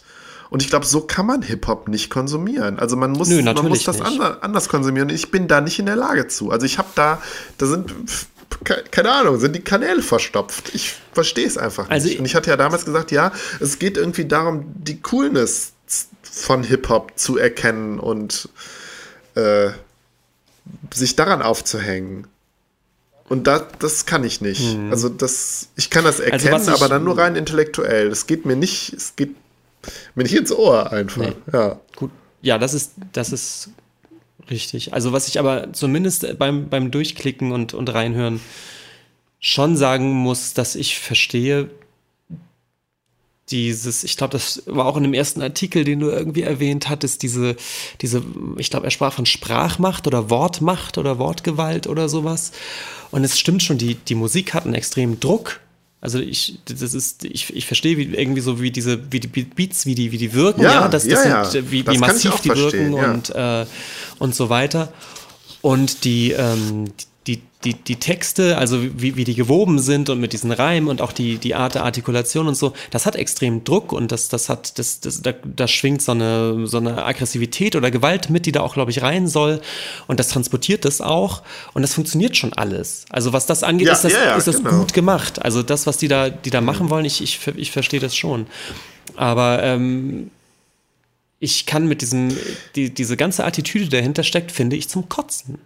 Ich finde ja, aber das liegt scheiße. nur daran, da, weil das wir ist mir so fern, das ist so fern von, von Dingen, die ich cool finde oder interessant finde oder schön finde oder die ich von äh, Musik erwarte oder von Literatur erwarte. Es ist so dermaßen alles andere, was ich von, von, von an Kultur wahrnehmen möchte, dass ich gar keine Lust habe, mir darüber Gedanken zu machen, auf welcher Ebene das jetzt funktioniert und warum die das jetzt hören und ähm, warum es jetzt plötzlich okay ist, Hure und Fotze zu sagen. Ich habe da gar keine Lust drüber nachzudenken. Es ist, es ist mir einfach. Und das haben wir ja jetzt noch mal gar, das haben wir ja, da sind wir jetzt gar nicht mehr drauf eingegangen über die tatsächliche Problematik des Sexismus, der Homophobie und des Antisemitismus im Gangster-Rap. Genau, und vielleicht hat mich ja, deswegen auch dieser Artikel so dieser Journalistin geärgert. Der rosa die, Elefant, der im Raum stand. Natürlich, klar. Ja. Und deswegen werde ich auch, glaube ich, nie Fan von Hip-Hop werden, weil das wird sich, aber, das kannst aber du für weißt mich du, nie vielleicht, vielleicht habe ich deswegen auch das, vielleicht fand ich deswegen auch den, die Artikel oder die, diese diese These von der Journalistin, die, die, die gegen Böhmermann so wettert, so ein bisschen aufregt, ja. weil sie so tut, als, als seien das, als sei das, hey, jetzt lass doch mal die armen Rapper in Ruhe, die, die haben da so ihre genau, Welt genau, und ja. die, die artikulieren sich eben und da darf man sich aber nicht drüber lustig machen, wo ich denke, ja, Moment mal, aber die teilen doch aus ohne Ende in alle Richtungen. Und es ist so hart und es ist so aggressiv und es ist, es ist bewusst ja. provozierend. Natürlich darf man das kritisieren und natürlich darf man sich drüber lustig machen, ja. Also wir können doch jetzt nicht so tun, als, als seien das Opfer, um jetzt mal genau. die, äh, die absolut klassische Vokabel zu wählen. Zu und also das, das ärgert mich dann auch. Und wie gesagt, ich, ich kann mich stundenlang über diese Hip-Hop-Attitüde so aufregen, dass ich auch wenig Lust habe, mir darüber Gedanken zu machen, ob das jetzt, ob ich das kulturell aber eigentlich gut du finden Du kannst dich aber auch in Nein, ich Podcast muss es nicht darüber aufregen. Ich darf es, glaube ich, auch scheiße finden. Und deswegen habe ich auch so wenig Lust, mich darüber ja, zu unterhalten. Du. Weißt du? So, habe ich das nochmal doch nochmal sagen ja. dürfen. Gut. Ja, ich bin auch, äh, ich bin auch am Ende. Okay. Ja, wir haben noch einen Nachklapp. Ja, was machst du's? Ich hab, hast du eigentlich auch was für den Nachklapp? Also ich habe mir jetzt hier, ich habe einen Zettel gemacht. Ich habe nichts für den Nachklapp. Gut, okay. Du machst das Nachklapp. Also erst, ich mache, ach ja stimmt, ich mache das Nachklapp. Hoffentlich hört man das. Ich habe es gehört. Aber das sage ich auch jedes Mal. Hoffentlich hört man mhm. das. Das gehört praktisch schon dazu. ja, also Bereits im November 2016 ähm, hat uns die äh, Daniela Ishorst ähm, bei Twitter gefragt, ähm, was denn unsere Meinung von Günther Uecker ist. Und ich habe ihr noch nicht darauf geantwortet, weil ich gedacht habe, das machen wir irgendwann mal im Nachklapp. Mhm. Günter Oecker ist ein Künstler, so viel weiß ich noch. Und ich weiß auch noch, dass wir, als wir ähm, im Sommer mit Daniela im Museum waren in Düsseldorf, dass wir uns da auch ein Kunstwerk von Günter Oecker angeguckt haben. Das war irgendwas mit so, mit so Nägeln, oder? Mhm. Ja. Das ist gerade ein bisschen lustig, weil Günter Oecker ist einfach der Nagelkünstler und berühmt für seine Nagelreliefs und dafür, dass er den, ja. den Nagel in die, in die Kunst eingeführt hat. Ähm, Deswegen ist es gerade so witzig, dass er sagt, ja, wir hatten was von Öcker gesehen. Ich glaube, es war was mit Nägeln. Ach was. äh, okay, ja. äh, ja, es war was mit Nägeln. Ähm, ja, ich glaube, es stand ja sogar im Raum oder sie, sie hatte, glaube ich, angedeutet, dass sie sich total freuen würde, wenn wir über den vielleicht auch mal reden würden im, im Podcast. Ähm, ja, ist ein sehr renommierter Künstler. Tja. Ich selbst finde halt jetzt gerade genau diese Nagelgeschichte nicht nicht so unendlich spannend, muss ich sagen. Aber ähm, ja. Könnte man schon machen. Ähm, Finde es halt eher interessant, den Kontext ein bisschen auszuweiten ähm, und dann über Zero mal zu sprechen, über Zero, Zero. Ähm, Sagt was eine Düsseldorfer nichts. Künstlergruppe ist, in dessen Umfeld er, er groß geworden ist. Und ja. äh, das finde ich dann ganz spannend, so als theoretischen Unterbau. Ich, ich selbst bin kein, kein großer Öcker-Fan, ehrlich gesagt. Okay, mir sagt, hat er überhaupt nichts gesagt und mir hat auch Zero nichts gesagt mhm. jetzt. Hm. Ja, schauen wir mal. Vielleicht packen wir das auf unsere Liste, die ja schon sehr lang ist, mhm. Also auf unserer Themenliste. Ja. Gucken wir mal. Ja, ähm, ein kleiner Nachtrag zu unserer letzten Folge, wo wir über den Willy Fleckhaus gesprochen haben, diesen Gra Graphic Designer. Graphic Designer. Graphic Designer, der unter anderem ja diese Surkamp reingestaltet hat. Und ich habe das Buch gelesen von dem Philipp Felsch, das heißt Der lange Sommer der Theorie. Ähm, was ich ganz toll fand, äh, da beschreibt er die Geschichte des Merve Verlages in den in 50er, 60er, 70er Jahren. Ähm, der Merve Verlag, der äh, wurde halt so äh, von, ja, von Peter Gente hieß der, der Herausgeber, Mm, ja, der so ein Theorieverlag war, der eben so Zeit, zeitgenössische Theorie halt äh, als teilweise auch, ich glaube, sogar als Raubdrücke rausgebracht hat. Also jetzt irgendwie angefangen von Foucault, Baudrillard, die ganzen Poststrukturalisten, bis dann später, ich glaube 70er, 80er, dann halt eher auch so Texte aus dem Kunstumfeld.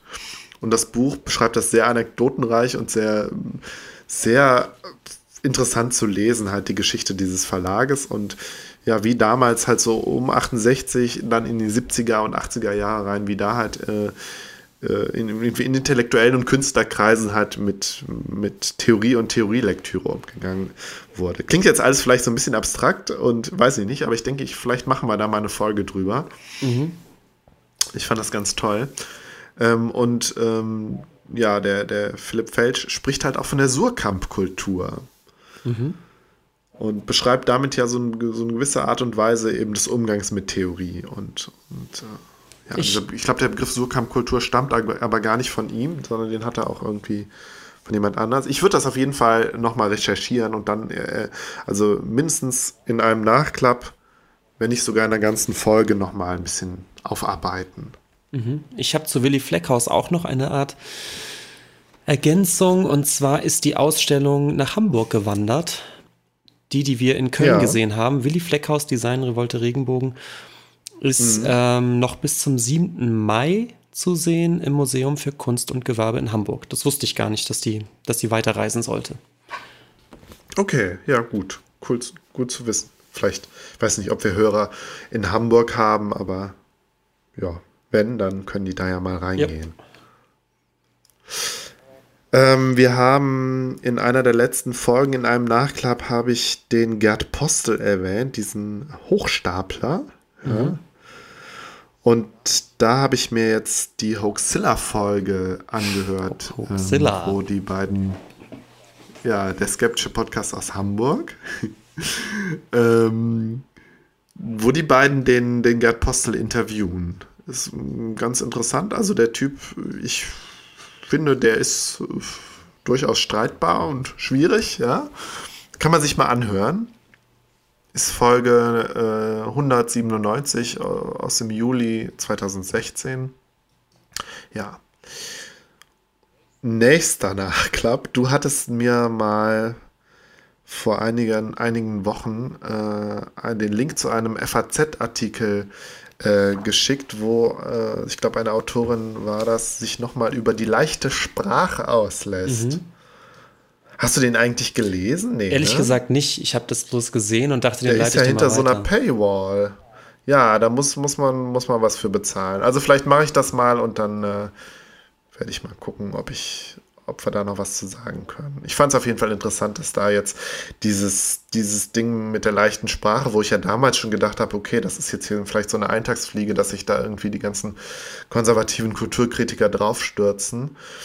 Ähm, aber anscheinend war es das nicht und das ist jetzt wieder. Ich Thema. habe zu dem Mal Thema gucken. irgendwo einen Kommentar gelesen, das hieß, dass es absurd sei, sich über die leichte Sprache aufzuregen, weil sie die, die, die eigentliche Sprache halt verschandle, dann müsste man sich ja auch über Rollstuhlrampen aufregen als Architekturverschandlung.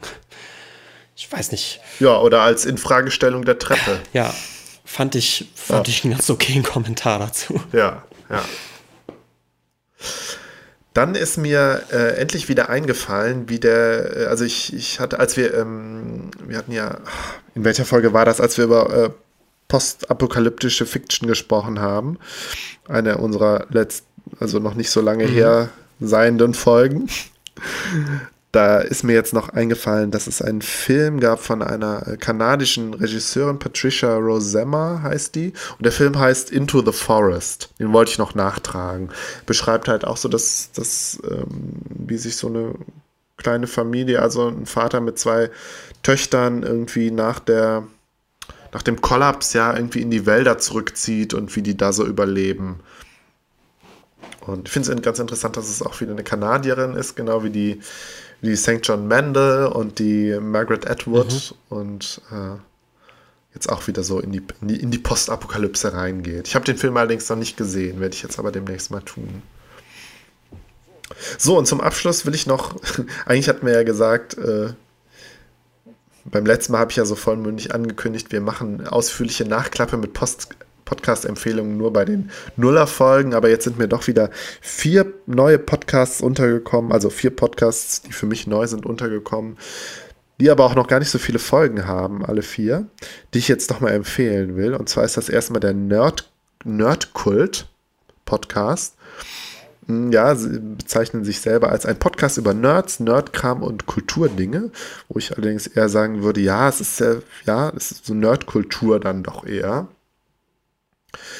Ähm, unter anderem haben sie eine Folge gemacht über Terry Pratchett, über die Scheibenwelt, die ich ganz schön fand, auch über Star Trek. Äh, die beiden Podcasterinnen heißen Spectre und Emma und sie haben acht Folgen bis jetzt rausgebracht und äh, ich fand, ich habe noch nicht alle gehört, aber es hat mir sehr gut gefallen. Ähm, dann gibt es den Echt Jetzt Podcast ähm, von Marvin, so heißt der Podcaster. Der hat, macht auch den Runaways Podcast, den habe ich auch mal empfohlen. Und äh, es gibt bis jetzt erst eine Folge, die Pilotfolge, und Marvin hat vor, ähm, zu verschiedenen Anime-Serien und oder Anime-Filmen ähm, ja so ein bisschen den Hintergrund zu erklären. Also, und das finde ich ist ganz, ganz spannend, weil für so jemanden wie ich, der überhaupt keine Ahnung von Animes hat, ähm, da so ein bisschen so eine Einführung zu kriegen und so den Hintergrund und weiß ich nicht, dahinterstehende Mythologie vielleicht von vielen Animes nochmal ein bisschen zu erklärt zu, erklärt zu kriegen, das ähm, finde ich hört sich ganz gut an. Der dritte Podcast, den ich empfehlen will, ist Pop Masterclass. Den hast du ja auch schon, da hast du ja auch schon mal reingehört, ne? Welchen? Pop Masterclass. Genau, genau. Hatte ich zwei Folgen gehört. Ja. Ähm, die erste ist noch so ein bisschen schwer in die Gänge gekommen, aber dann habe ich die über die, äh, ja. äh, über die, die Nerd, über den, die Neubewertung des Nerds in der, in der Kultur gehört. Fand mhm. ich super, fand ich total spannend. Ja, fand ich auch super. Die beiden, äh, Andrea, Andreas und Ole heißen die beiden Podcaster, kommen auch, glaube ich, beide aus Köln. Und ich finde, ja, sie sind so, ein bisschen haben sie so einen Ansatz, wo ich sagen würde, den könnte man mit unserem vergleichen, oder? Ja. Also so ein bisschen so ein bisschen Neigung zum Theoretisieren und das stimmt, äh, ja. so auch aus der Popkultur. Und, das stimmt. Ja. Bin mal gespannt, wie das weitergeht. Die haben auch bis jetzt erst vier Folgen raus. Und es gibt eine Aachen-Connection, so der letzte, oder? ja, nee, ich, ich weiß gar nicht. Ich glaube, das hatte ich verwechselt. So. Also ich hatte irgendwie im Kopf gehabt, dass sie auch Köln und Aachen sind, aber ich glaube, das war nochmal ein anderer Podcast, mhm. den ich dann aber nicht mehr wiedergefunden habe. Muss ich nochmal nachrecherchieren. So, der letzte Podcast, den ich empfehlen will, der heißt, nennt sich Charakterneurosen. Und da gibt es bis jetzt sechs Folgen von. Äh, die Podcaster nennen sich Dr. Gebele und Herr Andreas. Mhm. Und die betreiben auch einen Blog äh, und haben jetzt halt aus diesem Blog heraus auch noch einen Podcast gemacht. Und was sie machen, ist so, sie gucken sich auch so die Popkultur an und äh, ja, Serien, Filme und äh, ja, vor allen Dingen, ich glaube, mehr halt machen sie halt nicht. Also darüber hinaus halt noch nicht. Und sie analysieren äh, die Figuren aus den Serien und Filmen psycho psychologisch bzw. psychoanalytisch und gucken sich halt so an, wie sind die so drauf und wie lassen sie sich vielleicht, äh, also welche, welche Charakterneurosen lassen sich dann sozusagen erkennen, mhm. ja. Zum Beispiel sprechen sie über, über die Serie Mr. Robot und über House of Cards, Big Bang Theory, ja, kann man sich direkt schon überlegen, ja, ist der, ist der, der, der, der Sheldon Cooper, ist der jetzt wirklich äh, Asperger-Autist und was ist irgendwie hier mit Francis Underwood aus House of Cards los? Mhm. Und, Witzig, ja. ja.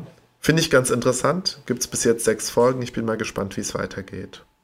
Ist übrigens empfohlen worden, also ich bin über, die, über den Podcast Kack- und Sachgeschichten auf den Podcast Charakterneurosen gestoßen. Ja. Okay. Ich bin durch mit meinem Nachklapp. Gut. Gut, Benjamin. Ja, dann würde ich sagen, dann, bis zum nächsten Mal. Genau, bis zum nächsten Mal. Tschüss. Tschüss.